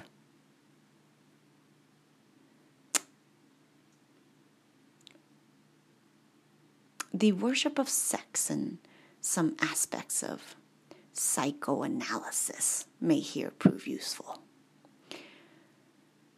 If once we can produce our perfect work, our perfect work, the materialist magician, the man, not using but veritably worshipping what he vaguely calls forces, quote unquote forces, let the force be with you, while denying the existence of spirits, then the end of the war will be in sight. But in the meantime, we must obey our orders. The fact that devils, quote unquote, devils, are prominently comic figures in the modern imagination will help you. If any faint suspicion of our existence begins to arise in his mind, suggest to him a picture of something in uh, red tights and uh, persuade him that uh, since he cannot believe in that, he therefore cannot believe in you. You know, it, it's an old textbook method of confusing them. I had not forgotten my promise to consider whether we should make the patient an extreme patriot or an extreme pacifist. All extremes except extreme devotion to God are to be encouraged. Not always, of course, but at this time. Some ages are lukewarm and complacent, and then it is our business to soothe them yet faster asleep. Other ages, of which the present is one, are unbalanced, unbalanced, and prone to faction. And it is our business to uh, inflame them.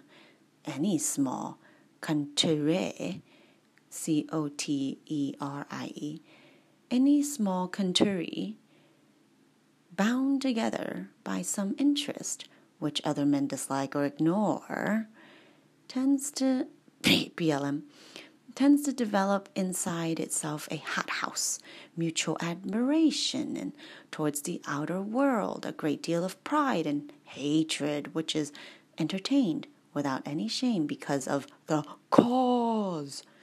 Yeah, is its sponsor, and uh, it is thought to be impersonal. It's not personal even when the little group exists originally for the you know enemy's own God for God's own purposes, this remains true. We want the church to be small. Not only that fewer men may know the enemy, you know, may know God, but also that those who do may acquire the uneasy intensity and the defensive self righteousness of a secret society or a clique. Yeah, yeah.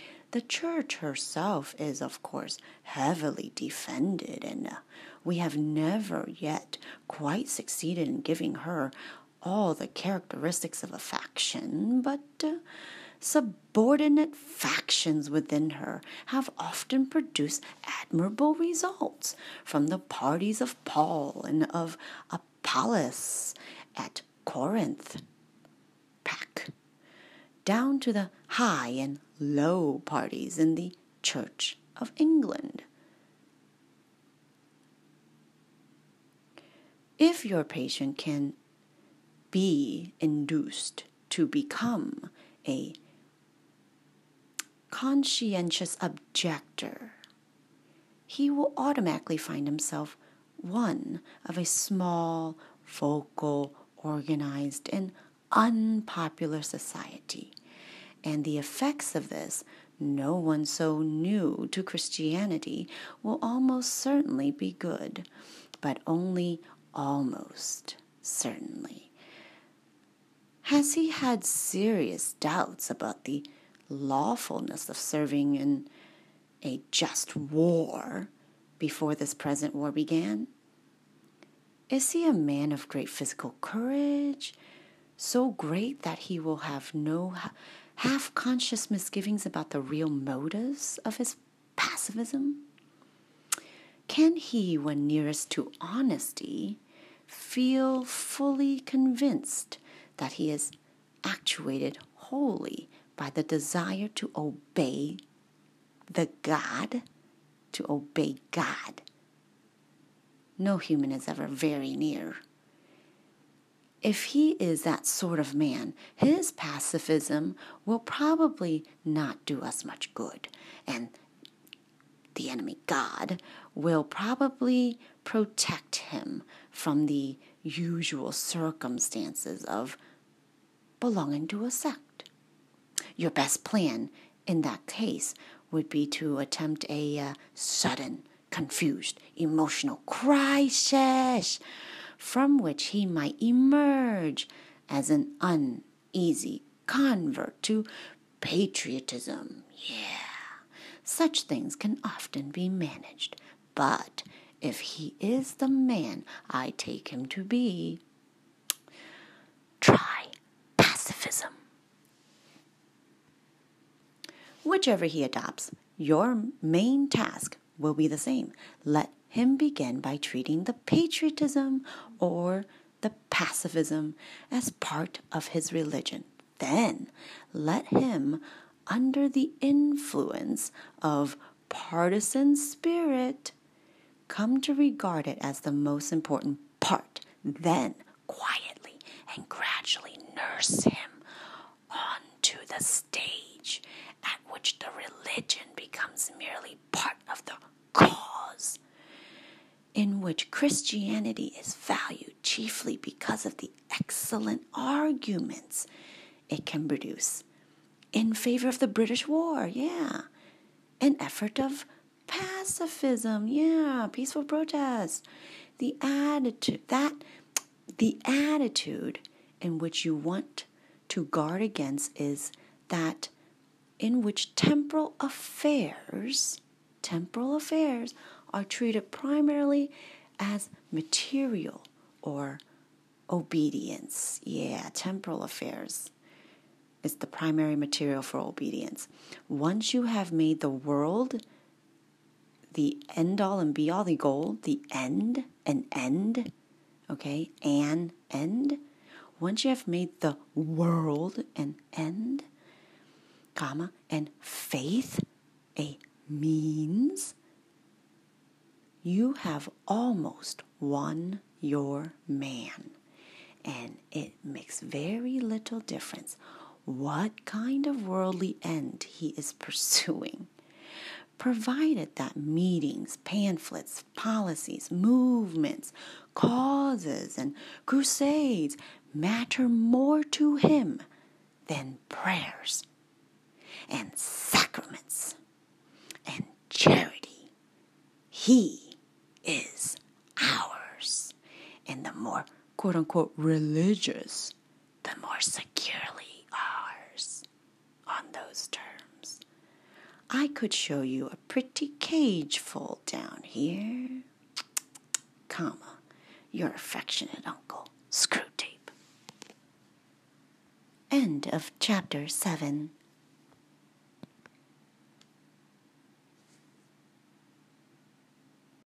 Our Father, who art in heaven, hallowed be thy name. Thy kingdom come, thy will be done, on earth as it is in heaven. Give us this day our daily bread. Forgive us for our trespasses, as we forgive those who trespass against us. Lead us not into temptation, but forgive us for our trespasses, as we forgive those who trespass against us. Lead us not into temptation, but deliver us from evil. Amen. Father, you have told me to be silent many years. I offer this podcast up to you, Father, as a tribute for you to do as you wish. To date, I have not marketed this podcast. I've only sent it to close friends and associates. I, Father, offer this podcast up into your holy hands, Lord. I give you all I have, I can do, I have learned is all from you, Lord.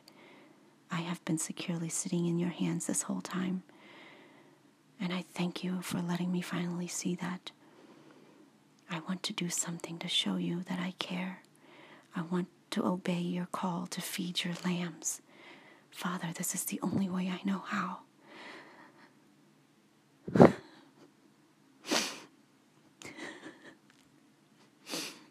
Let your death not be in vain. Let your words not be in vain. Don't let them shut you up. I give this unto you, Father, for you to distribute as you will. In the name of the Father, and of the Son, and of the Holy Spirit. Amen. Let them not lose heart. Thank you.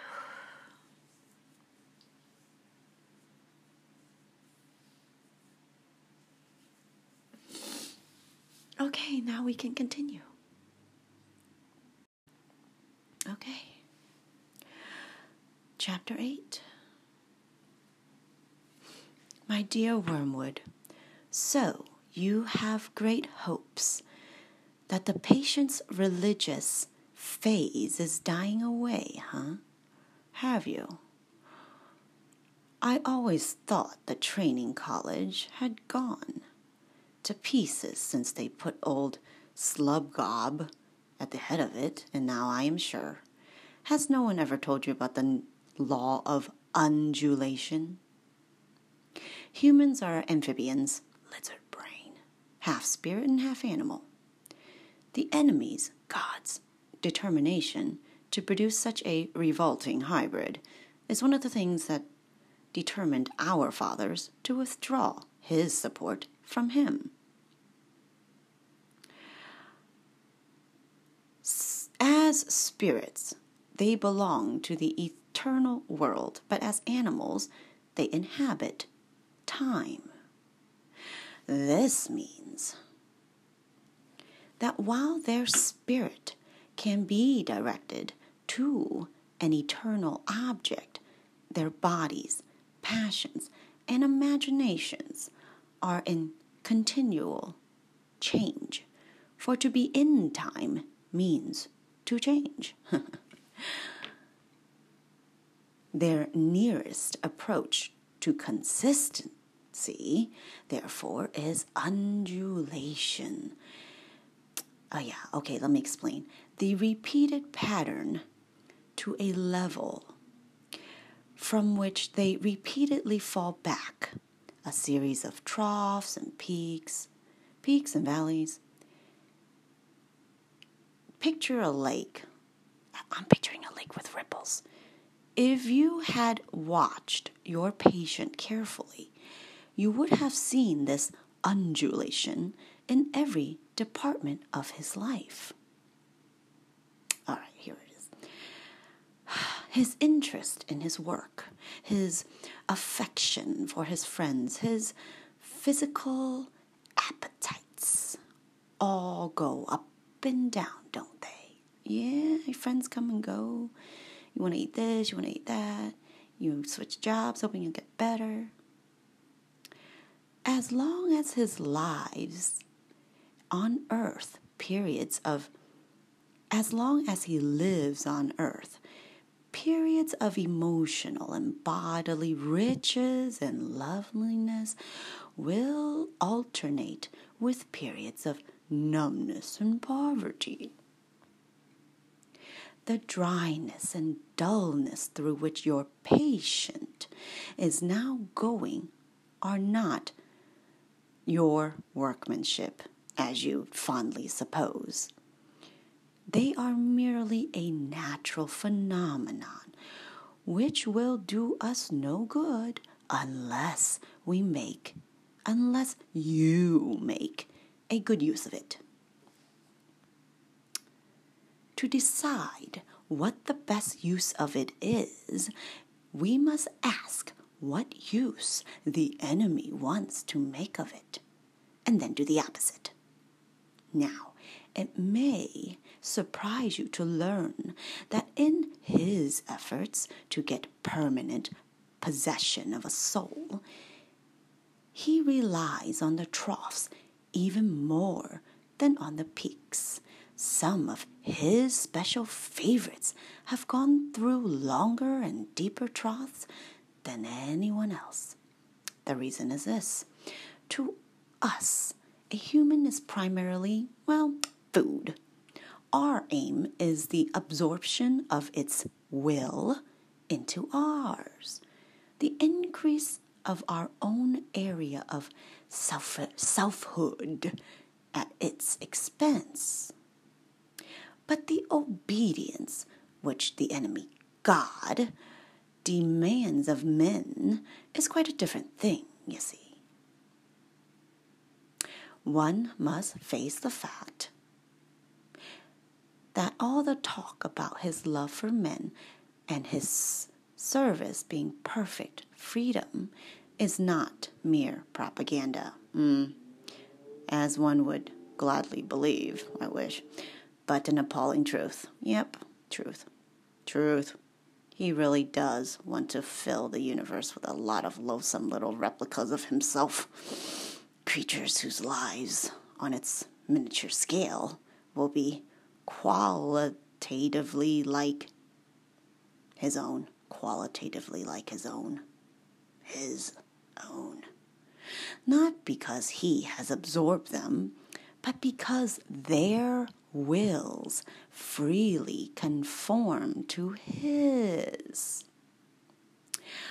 We want cattle who has no, we want cattle who can finally become food.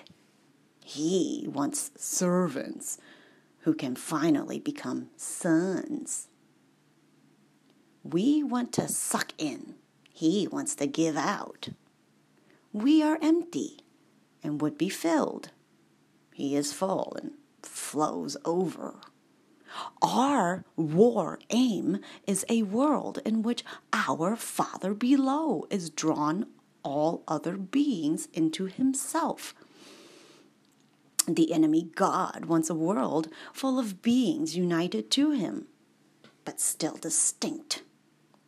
And that is where the trough comes in. You must have often wondered why the enemy God does not make more use of his power to be sensibly present to human souls in any degree. He chooses and and at any moment. But you now see that the irresistible and the indisputable are the two weapons which the very nature of his scheme forbids him to use.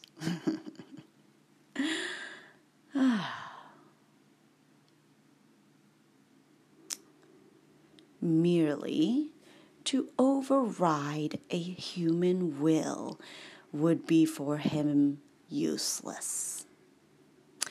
As his felt presence in any but the faintest and most mitigated degree would certainly do. He cannot ravish. He can only woo. For his ignoble idea is to eat the cake and have it too. Well,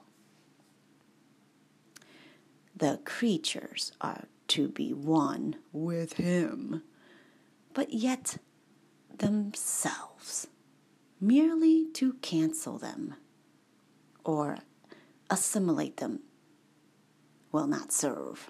He doesn't want that. He is prepared to do a little overriding at the beginning. He will set them off with communications of his presence, which, though faint, seem great to them, with emotional sweetness and easy conquest over temptation. But he never allows this state of affairs to last long. Mm. Sooner or later he withdraws, he withdraws, if not in fact, at least from their conscious experience, all those supports and incentives. He leaves the creature to stand up on its own legs, to carry out from the will alone duties which have lost all relish.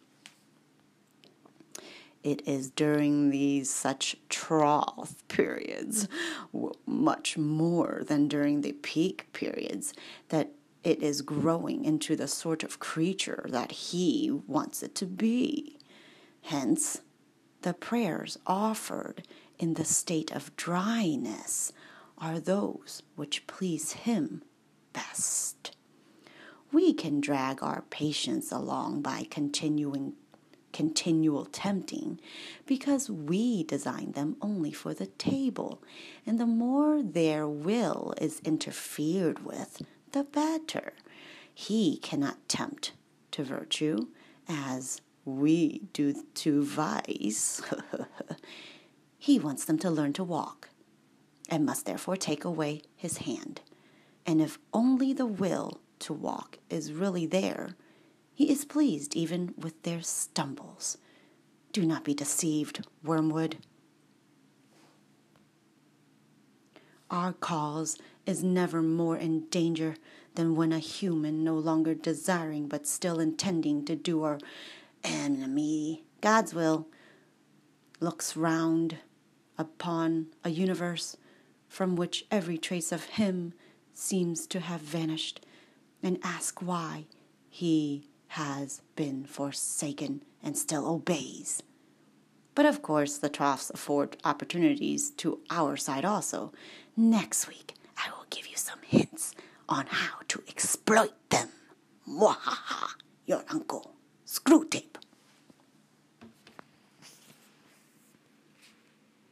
Even the liar lies sometime, and even the liar tells the truth sometime.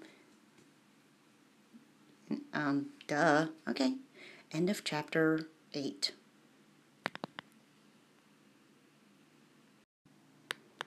All right, song break. When I was young, I never needed anyone. And making love was just for fun. Those days are gone. Living alone, I think of all the friends I've known. But when I dial the telephone, nobody's home. All by myself, don't wanna be all by myself anymore. Hard to be sure. Sometimes I feel so insecure. And love is so distant and obscure. Remain secure. All by myself. Don't wanna be all by myself. Really? That's all the lyrics there is? Yeah, I don't want to be by myself anymore. Okay, bye.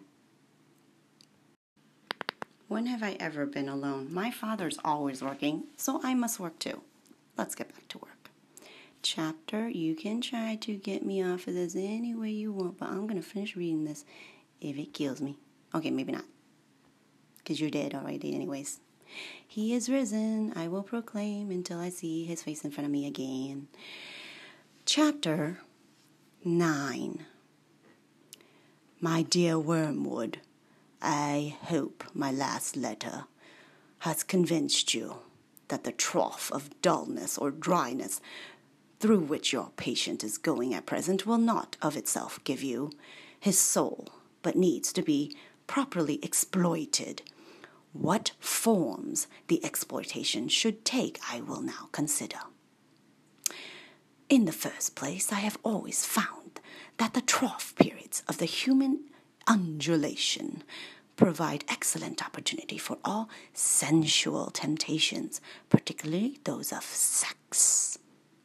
This must surprise you because, of course, there is more physical energy and therefore more potential appetite at the peak periods. But you must remember that the powers of resistance are then almost at their highest. The health and spirits which you want to use in producing lust can also, alas, be very easily used for work or play or thought or innocuous merriment. The attack has a much better chance of success when the man's whole inner world is drab and cold and empty. And it is also to be noted that the trough sensuality is subtly different in quality from that of the peak, much less likely to lead to the milk and water phenomenon, which the humans call being in love, much more easily drawn into perversions, much less contaminated by those generous and imaginative and even spiritual concomitants which often render human sexuality so disappointing.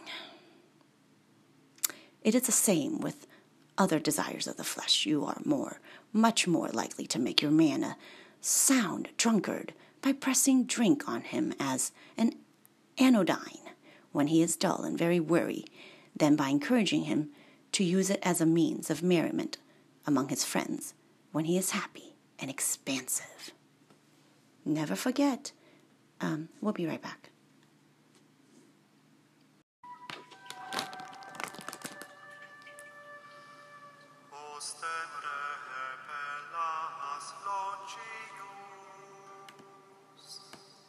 Pacem protinus,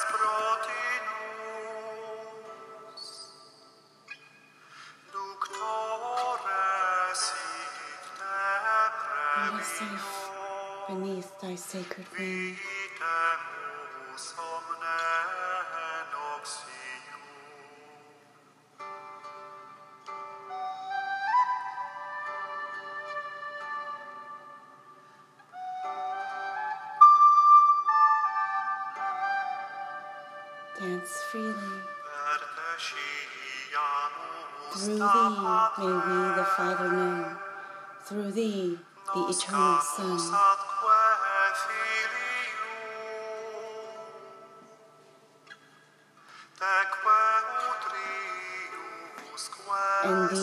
Spirit of them both.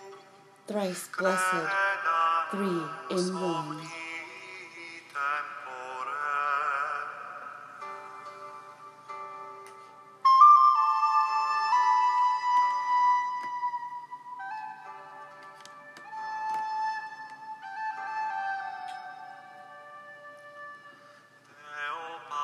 All glory to the Father be with his co equal Son.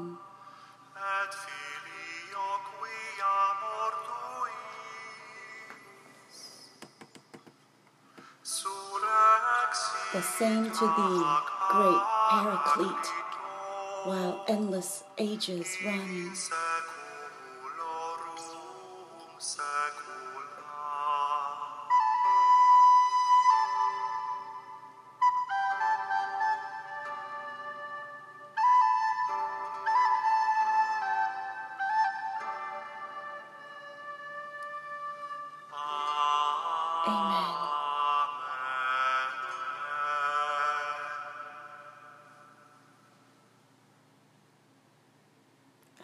I can do it. I can go again. All right, all right, all right.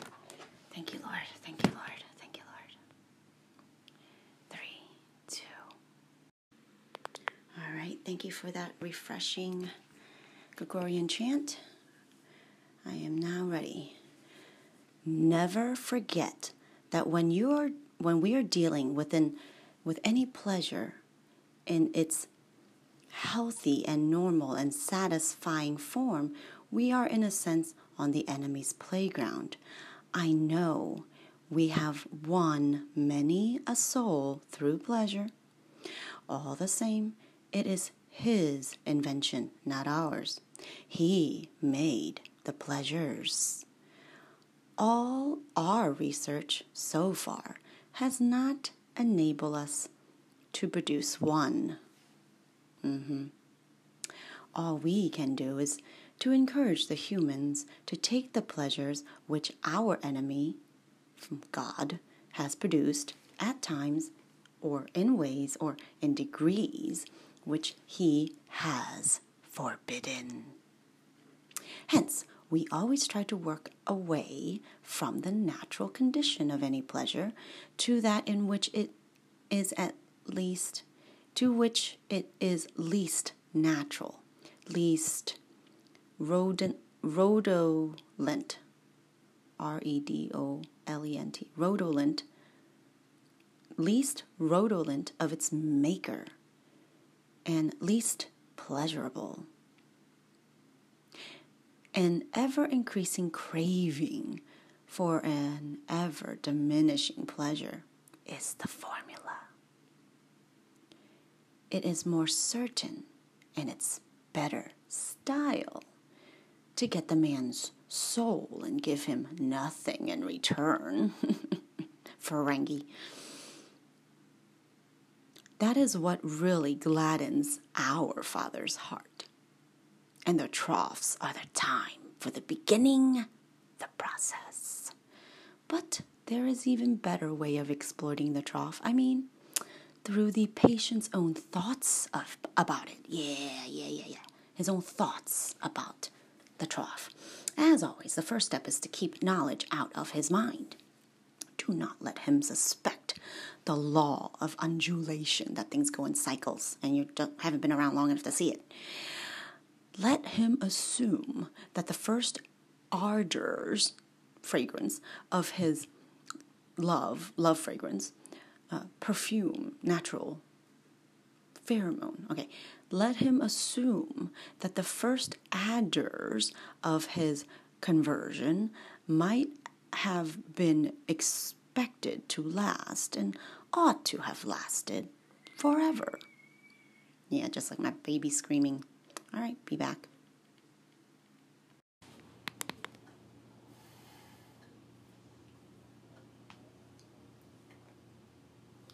Do not let him suspect the law of undulation.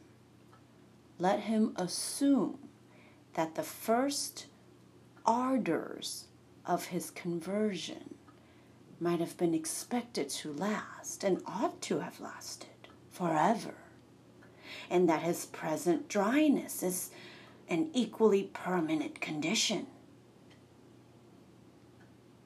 Having once got this misconception well fixed in his head, you may then proceed in various ways. It all depends on whether your man is of the desponding type who can be tempted to despair, or of the wishful thinking type who can be assured that all is well. The former, the desponding type, is getting rare among the humans. If your patient should happen to belong to it, everything is easy. You have only. Did I get it right? It all depends on whether your man is of the desponding type who can be tempted to despair. Okay, so type 1 is desponding and can be tempted to despair, or 2, the wishful thinking dreamer. Depressed or dreamer? Yeah, okay. Who is assured that all is well. The former, which would be the first one, right? Desponding. Okay, great, got it. So the f- desponding former type is getting rare among humans. Is it? People aren't depressed no more? No suicide hot, hot, hotline for none of us? Okay. If your patient should happen to belong to it, everything is easy. Just push them over the edge, you're almost there.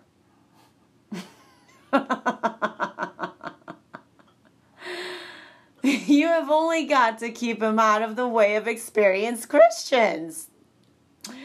An easy task nowadays to direct his attention to the appropriate passages in scripture, you know, sola scriptura, and then set him work. Set him to work on the desperate design of recovering his old feelings by sheer willpower. Yeah. And the game is ours.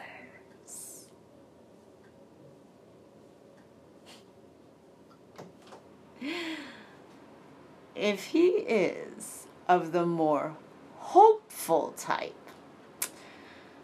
hmm, your job is to make him acquiesce, right? He's hopeful, all is well. Your job is to make him uh, acquiesce in the present of, in the present low temperature of his spirit and gradually become content with it persuading him that it is not so low after all. I mean, it's not, not so bad. A week or two, and you will be making him doubt whether the first days of his Christianity were not perhaps a bit, a little bit excessive. Talk to him about, quote, moderation in all things, unquote. If you can once get him to the point of thinking that, quote, religion is all very well up to a point, unquote you can feel quite happy about his soul.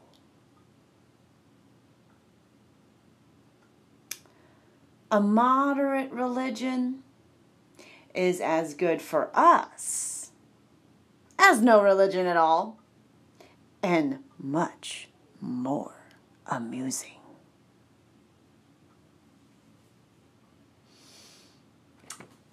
Another possibility is that of direct attack on his faith. When you have caused him to assume that the trough is permanent. Can you not persuade him that quote, his religion phase, unquote, is gonna die away like all his previous phases. Hmm? I mean, how many New Year resolutions can you make every New Year's, right? Of course, there is no conceivable way of getting by reason from the proposition that says, quote, I am losing interest in this, unquote. To the proposition, that this is false, unquote. But as I said before, it is jargon, not reason, you must rely on. Jargon, J A R, J A R, G O N, jargon. You know, like a liar. Liar. The more word phase, the mere word phase. It's always just a phase. Phase. The mere word phase will rarely, will very, very, very likely do the trick. Just throw that in. It's a phase. I assume that the creature has been through several of them before. They all have. And that he always feels superior and patronizing to the ones he has emerged from. Not because he has really criticize them, but simply because they're in the past. You know, you keep him well fed on hazy ideas of capital P progress and capital D development and the uh, capital HPV I historical point of view. I trust. And give him lots of modern biographies. Yeah, yeah, modern biographies to read. Yeah. The people in them are always emerging from phases, aren't they? you see the idea. Okay keep his mind off the plain antithesis between true, capital T, and capital F, false. Yeah, keep his mind off that. Nice, shadowy expressions. It was a phase. I've been through all that. And don't forget the blessed word adolescent. Unquote. Comma. Your affectionate uncle. Screwtape.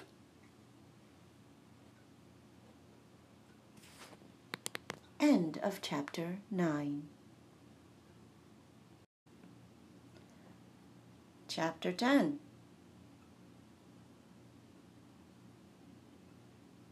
Actually, you know what? I'm gonna change it. It's a good ending. It's a good ending. What ending? You asked me about the movie, right? Oh, It's a good ending if you see it. okay. What's it called again?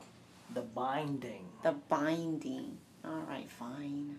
Who bind who? I know. I'm, I, I, I, I, I left because I was getting freaked out because I. That's why I said I want you to tell me the ending before I watch it because I, I can't. It's too stressful for me. I can't. I need to know the ending before. That's why I read the ending. I, I when I read books, I read the ending first, and then I go back. Even Michael's like, "You lie, Daddy. This it wasn't nothing scary at all." I was like, "You're right. I haven't seen this movie myself. It's not scary at all. I absolutely agree with you, but it is absolutely scary for everything for Daddy in another way." In another way. Dang it. Devil does not want me to read this book. I'm telling you. If anybody can listen to this whole thing without getting interrupted, kudos to you.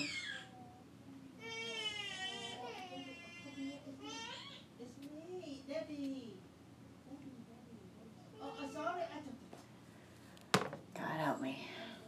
Chapter 10 My dear Wormwood, I was delighted to hear from Triptweeze that your patient was has made some very desirable new acquaintances and that you seem to have used this event in a really promising manner. I gather that the middle aged married couple who called at his office are just the sort of people we want him to know rich, smart, superficial. You see how the devil stirs up the baby every time he doesn't want me to read something? Mm-hmm. Rich, smart. See, put things in your life to stop you every day. Yeah, I'm telling you, you follow God, He will follow you and bug you until you stop. All right, I will be back. Bye bye. Priority, priorities, whatever. See y'all later.